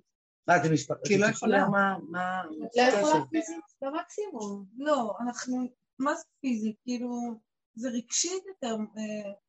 תקשיבי, את מספרת לעצמך סיפורים ואת מסתבכת, אז תסבלי, מה אכפת ממך? את משקרת לעצמך, למה? למה משקרת לעצמה? כי היא משקרת לעצמה. כי הבן אדם הזה, לא יודעת מי הוא, גורם לך סבל, ואת מצדיקה, לא למה צריך שיהיה טוב, סבל? זה שקר. אבל היא לא הצדיקה. מצדיקה. מה אני מצדיקה? נניח שאת מרגישה שאת מחזיקה כוס חם רותח, כי טוב לי גם עם הבן אדם הזה. הכאבים שלי זה מהמחשבות, זה מה שאת אומרת. אבל הוא גורם, זה לא טוב כל כך. לא, אני לא מבינה, הבן אדם מעורר לך מחשבות, כי לי יש בעיה, כי אני נותנת פרשנות ורגשות, ואז אני סובלת. אז הבן אדם הזה לך מסוכן. נכון. לא שהוא מסוכן. לך, לכן אמרתי, תנתקי רגשית, תעמדי במקום שהוא לא יהיה הגירוי תגובה שעורר לך את. את המצב. כל דבר שהוא הסיבה, אז אל תנתקי פיזית, כי את לא יכולה, תנתקי רגשית. מה, איך מנתקים רגשית? תרדי לגוף שלך. ותראי את הסבל ותגידי, קודם כל אני, ותחבקי את עצמך, רק עם עצמך תתחברי. תגידי, אף אחד לא שווה שאני אסבול בשבילו. והוא לא עושה את זה בכוונה. אבל אני, המוח שלי אחוז בו, והוא גורם לי, ואני לא מוכנה לספק לו מזון. אין לי כוח. אף אחד לא שווה את זה. שיהיה משיח. שמעת אותי? קודם כל אני.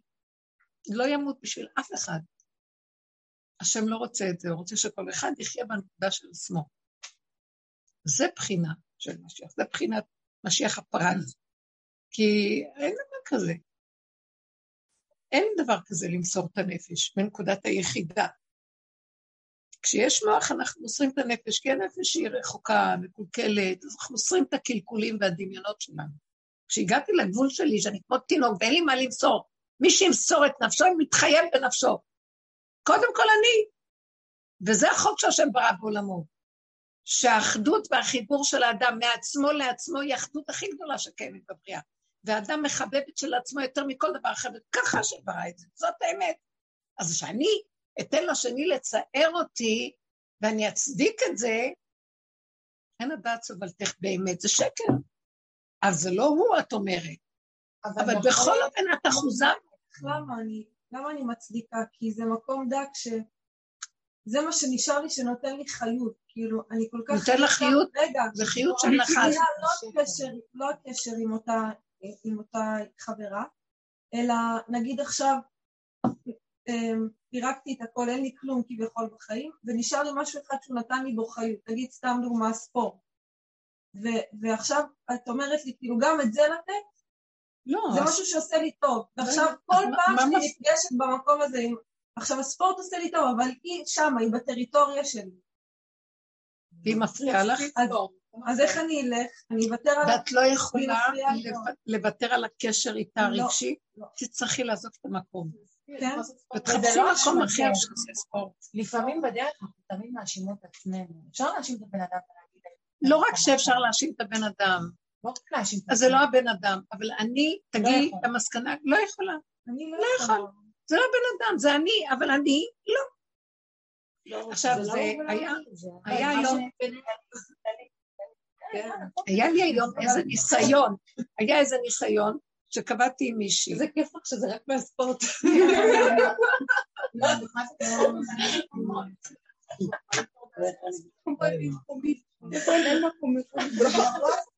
מה שנקרא צרות של השירים. כן. אין לילדים, אין בלאגן, אין זה. אין דבר, זה לא משנה. דין פרוטה כדין מעט, זה אותו עיקרון. אז כל כן. אחד יישם אותו כן, במדינה כן, שלו. מי שהייתה צריכה, קבעתי איתה שהיא תבוא לפגוש אותי באיזה מקום. וחיכיתי לה. ואז אה, לפני שקבעתי איתה, היא אומרת לי, אבל את מדייקת, כי את חמש דקות את מאחרת, אז אני לא, אני לא אבוא, אני לא יכולה לחכות לך. ואז אה, איחרתי עשר דקות. ואז הלכתי למקום והיא לא הייתה.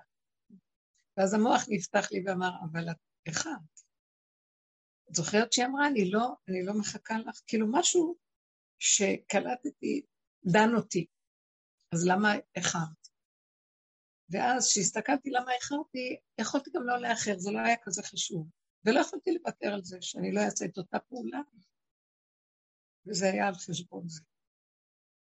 והיה לי הרגע שהתלבש עליי איזה צער כזה. ואחרי רגע, תקשיבו, זה, היא לא סתם בן אדם, זה היה חשוב לי מאוד שהיא תגיע והייתה צריכה, צריכה למסור לי משהו, זה היה חשוב. אה, זה היה בשבילי הפסד גדול, הפסד ממון גדול. ואז נעצרתי לרגע, וראיתי שמתחיל לעבור עליי צער. פתאום תפסתי את עצמי ואמרתי, לא יכולתי אחרת. לא יכולתי לוותר, אה, לא יכולתי לוותר על זה, תראי, הצגנו. לא יכולתי לוותר על זה. לא יכולתי. דבר שהוא שולי, לא יכולתי לוותר על זה. וכי ככה אני, ואני גם מוותרת על זה שהיא תבוא, ושלא יהיה שום דבר, וגם על כל מה שדיברנו, כלום, אני לא צריכה שום דבר. כל כך הבנתי שאני לא מסוגלת לסבול את הצער שהמוח הזה יעשה לי, שאני אתחיל עכשיו לדון את עצמי. שמעתם? ויהיה לי צער עולמי. אמרתי, לא בא בחשבון. כל חללי דהי עלמא לא שווה לי בשביל השלווה של הרגע שאני מוכנה לוותר על הכל. על הממון, על החברות, על שום דבר, אין חברות, אין כלום, הכל דמיון. ממון זה הדבר הכי קשה, טוב? לא. לא מוכנה. שלום, וזהו. באותו רגע שככה החלטתי, היא עמדה מולי. וואו. היא אומרת, סליחה, איחרתי. Mm. היא איחרה. אבל ראיתי את ככה איך הוא התגלה. כי בחרתי בו. בחרתי שאני רוצה לחיות איתו בשלווה, ואין עולם. והכל אחיזות, והכל סיפורים, והכל דבר שווה לדבר, ומעסיק את הבני אדם, וכולם כאובים, כי מאמינים לו, וכלום. אף אחד לא שווה לי בעולם. רגע עם עצמי מחובקת בטוב שלי, הרגע, כל העולם כדאי לו. לאדם ולבוראו שברא אדם כזה. שמעתם? שם הוא מתגלה. ראיתי, הגיע, אני עמדתי ללכת לכיוון אחר, פתאום היא אומרת לי, סליחה, והיא מתנצלת. זהו. אז ראיתי שהוא מביא לי את הניסיון של המקום הזה של לבחון אותי. אם אני מוכנה להצדיק, להצדיק, להצדיק, ולהמציא את המסכנות הזאת, את הכאבים האלה, וזה מה שעכשיו נחזור לתחילת השיעור. הולך לרדת אור כזה שידרוש מאיתנו את הקורבן האחרון. תמסרו לי את ההתמכרות שלכם למסכנות ולסבל. אם אתם סובלים רווק, אני מפוצץ את העולם, אני לא יכולה לסבול יותר את תודעת הסבל פה. שמעתם? גם שיש פיגועים הכל, זה לא שלכם, זה שלי. גם שיש זה, זה לא שלכם, זה שלי. כלום, תוותרו על הכל ותגידו, נשאר לי נשימה, שווה לי לנשום אותה טוב. שמע ישראל, מה שאת רוצה תעשה. אם נהיה במקום הזה, שווה את כל העולם. המוח יבוא, יצדיק את זה, ויביא לנו עצבות מזה, והילדים, הכי גרוע, האימהות והילדים, האימהות, היא השטן הכי גדול שיש בעולם. זה היה הדרגה הכי גבוהה בגלות, האימא היהודייה. עכשיו זה השטן הכי גדול. כי השם לא רוצה את האימא, רוצה את הילדה, את הבת מלך. ילדה קטנה, לא יודעת כלום, לא יודעת כלום. שייכת לו לא מסירות ולא התמסרות ולא גדלות ולא חשיבות ולא מדרגות ולא שום דבר. אף אחד לא יעמוד לידו כשהוא מתחיל להתגלות. אין מדרגה לאף אחד. תחזירו לי את הכול. אז אף אחד לא יכול להצטדק ולעמוד מאחורי זה. ההתעמלות, זה מה שנשאר לי, הוא יגיד לך, רק אני נשארתי לך, בוא, בוא ננסה אותך. את איתי? או שאת עם ההתעמלות שלך שתלויה בחברה, שתלויה בזה, חדגתיה, ויבוא מלאך המוות, ששחט לשויכת, ושחט לטוירת, ושחט למאיה, דקיבה לנו. דאיכא לשונרא, דאחה לגדי. זהו, חד גדול.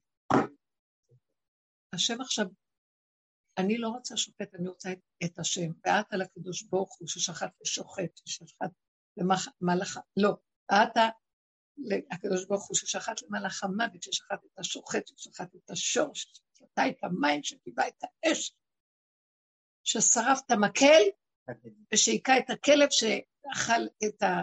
שנשך את החתול, שאכל את הגדי.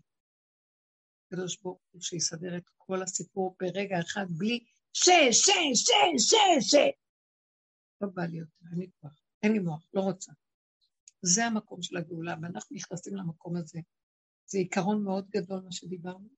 כל השאר, זיל גמור, לכו ללמוד איך להיות שמה. לא צריך ללמוד את זה. הבשר יגיד לי, הגבול לא נותן לי. אני אומרת לכם היום, ובאמת, היה רגע שאמרתי, מה עשית? ופתאום אמרתי, אבל לא יכול להיות אחרת, נכון? עובדה שזה קרה? כי התפוקה, מה, בשביל דבר כזה? כן, אני תפוקה, בשביל דבר כזה. אני ילדה קטנה, אבודה, היצריות לקחה אותי לרגע פה. מה, קניתי לי איזה משהו קטן, קפה, לא יודעת מה. לא יכולתי לוותר על זה. כי ככה, כי ככה, לא יכול. אז היה לי טעים ומתוק וזה, ואני מתחבקת עם הרגע הזה, אבל תודה, וזאת ואין עולם. לא רוצה יותר מי שיבקר אותי, מי שידון אותי, ישפוט אותי. מי שירד עליי ומי שיעניש אותי ומי שזה. אתם יודעים מה זה הסוף של החטא ועונשו? ההודעה שלא יכולתי אחרת. מודה ועוזב ירוחם. מכסה פשעיו, מוכה ורצוץ, ולא הולך לו. יש מה שנקרא בקורבנות, אנחנו, יש כל מיני סוגי קורבנות.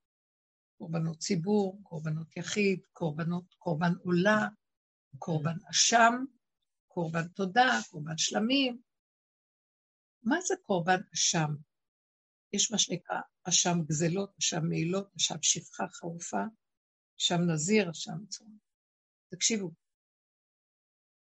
הלא, בואו ניקח אשם גזלות. אדם גזל, חס שלום, על פי דין תורה, הוא חייב להשיב את הגזלה ולשלם חומש. אז הוא משיב את הגזלה ומשלם חומש. חוץ מזה הוא צריך ללכת ולהקריב קורבן אשם, אבל הוא כבר השיב את הכל.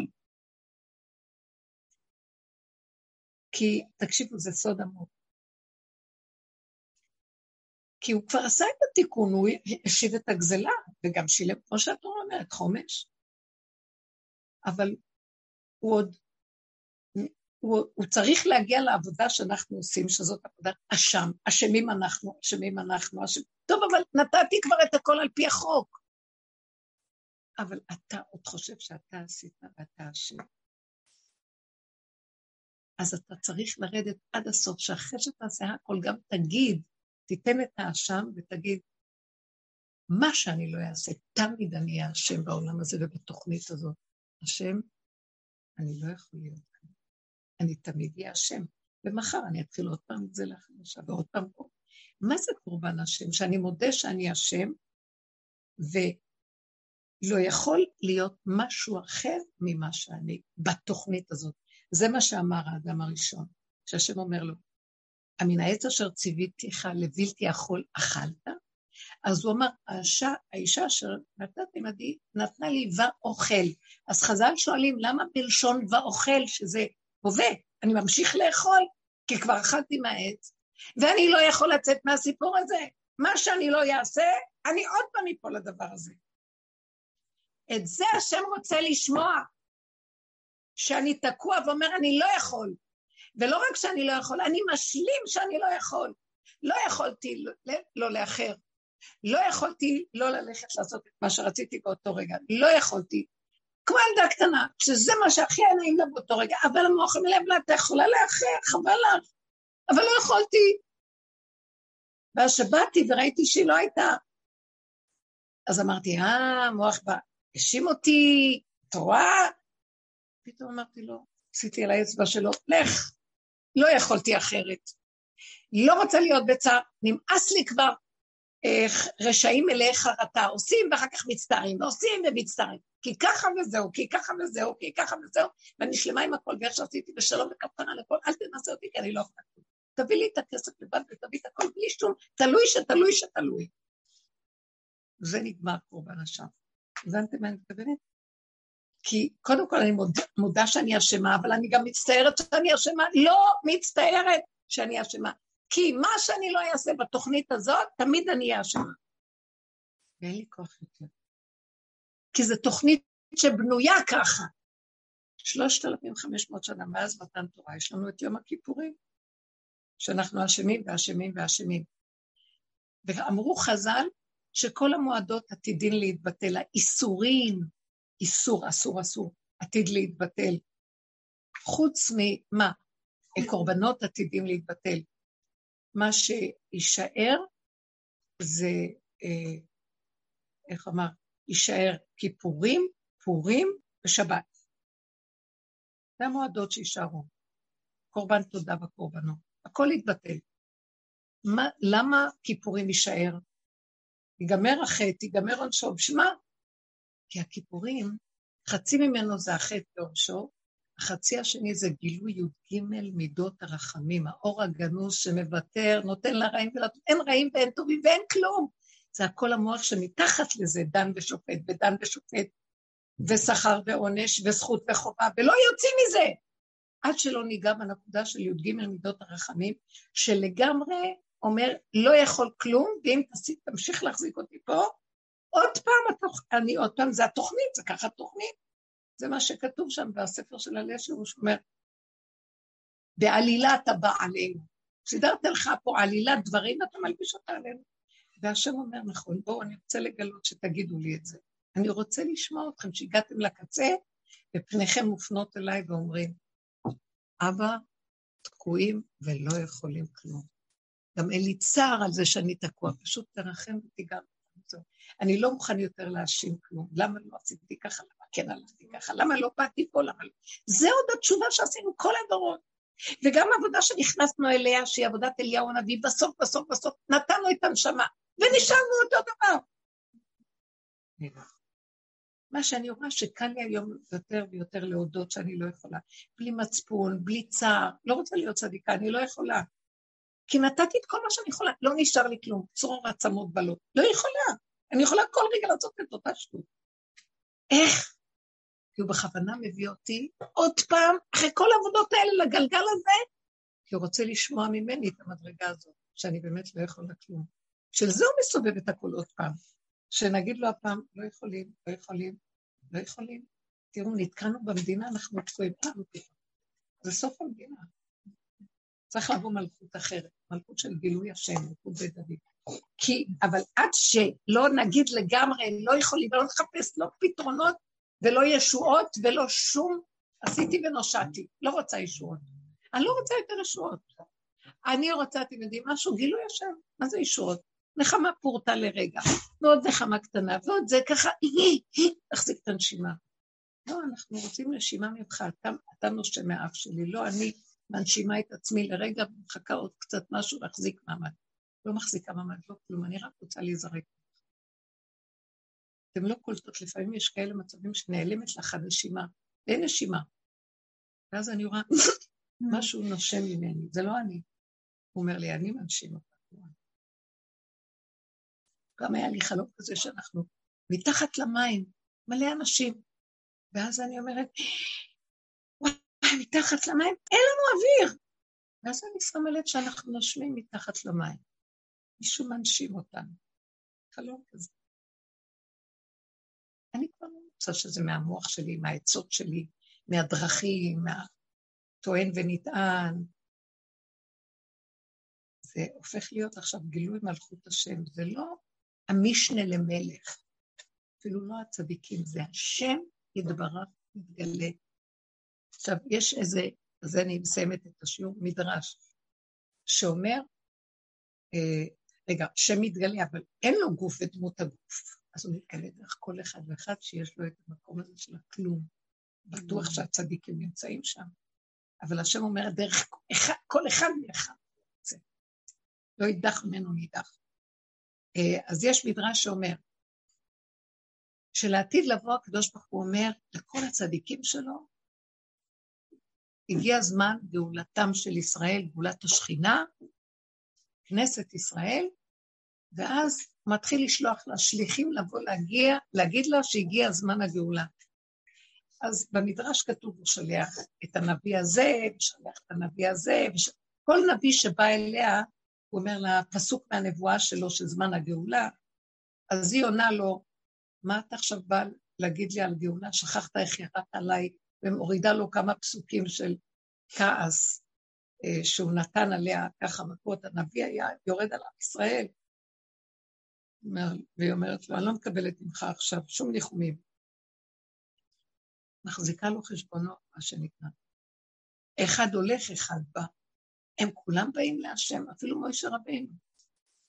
והם אומרים לו, ריבונו של עולם, מאנה להנחם? היא לא רוצה לקבל תנחומים, היא לא מקבלת מאיתנו שאתה, על המסר הזה שאתה הולך לגאול אותה. אז הוא קם ואומר, אם כן, היא מחכה לי, שאני אבוא לגאול אותה, אז בואו אני ואתם, אני הולך לגאול. מה היא אומרת בעצם? תבואו, תלכו, תבואו, תלכו. כי גם היה בית מקדש ראשון, גל שני הכל נכחד, השלישי בכבודו בעצמו הגאולה הוא בכבודו בעצמו. אני לא מאמינה בשום דבר, היא אומרת, נמאס לי, עברתי הכל. אני לא כועסת על כלום. אני לא כועסת על עצמי גם, אני לא כועסת על שום דבר. אני יושבת לי פה, יבוא, ממנו אני אקבל. שמעתם? זה התודעה הזאת של נמאס מפתרונו, התרגשויות, מהבנות, מהשגות. זה בגלל זה, שזה בגלל זה, שזה בגלל זה. אין כוח לזה יותר. אם יש לי מצוקה, אני לא קמה. Uh, הנביאים באים, אז היא נזכרה במצוקה שהם עשו לה. לא, לא מקבלים זה. לא נקמנות, אין לי כוח לסבל שזה עושה לי. אבל הנביא לא עשה לעם ישראל מצוקה, אבל הוא היה שליח ל... לשבט של השם שהיכה בי. אני לא רוצה לקבל. שמעתם? החברה הזאת, אין בה בעיה, אבל אם משהו גורם לך לחץ ממנה, לא בשבילי. למה תסבלי, תהיי יכולה להכיל? לא מכילה. ככה זה, שתיתי, לקחתי לי את הקפה, לא יכולתי אחרת. שמעתם? הצדקה הצדקה של הפגם, של הכלומיות שלי, של הדביליות של מה שלא על פי שכל. כן, אני דביל, כי ככה זה וזאת. שמעתם? שום השם יקום את זה אני רוצה לשמוע. מי אתם בכלל חושבים שאתם? הבנתם מה אני מדברת? אתם חושבים שאני מדברת? באמת, ראיתם את השכל שמאחורי הדבר הזה? זה לא שכל רגיל של עולם. זה הגבול שעכשיו הוא מתחיל להתגלות. והכל זהו. אני, אני ראיתי את זה. זה העולם שלו, והוא משחק עם העולם שלו, חתול בשק. לא יודעים איפה הגאולה, מי משיח, למה קורה ככה, מה זה הפיגועים האלה, מה זה... זה לא שלכם, זה שלי. לכו לישון עד יום ראשון. תחיו את הרגע. ותהיו בנסיבות של החיים שלכם איתי, וזה מה שאני מכם. שמעתם? אני מאמן אתכם. מה זה? להתחיל להכין את עצמכם לגילוי של המלכות שלו. כי כשהוא מתגלה, אף אחד לא ירים ראש. צריך להתכונן, צריך להכין את המהלך התודעתי הזה. תודה רבה לכם. תודה רבה.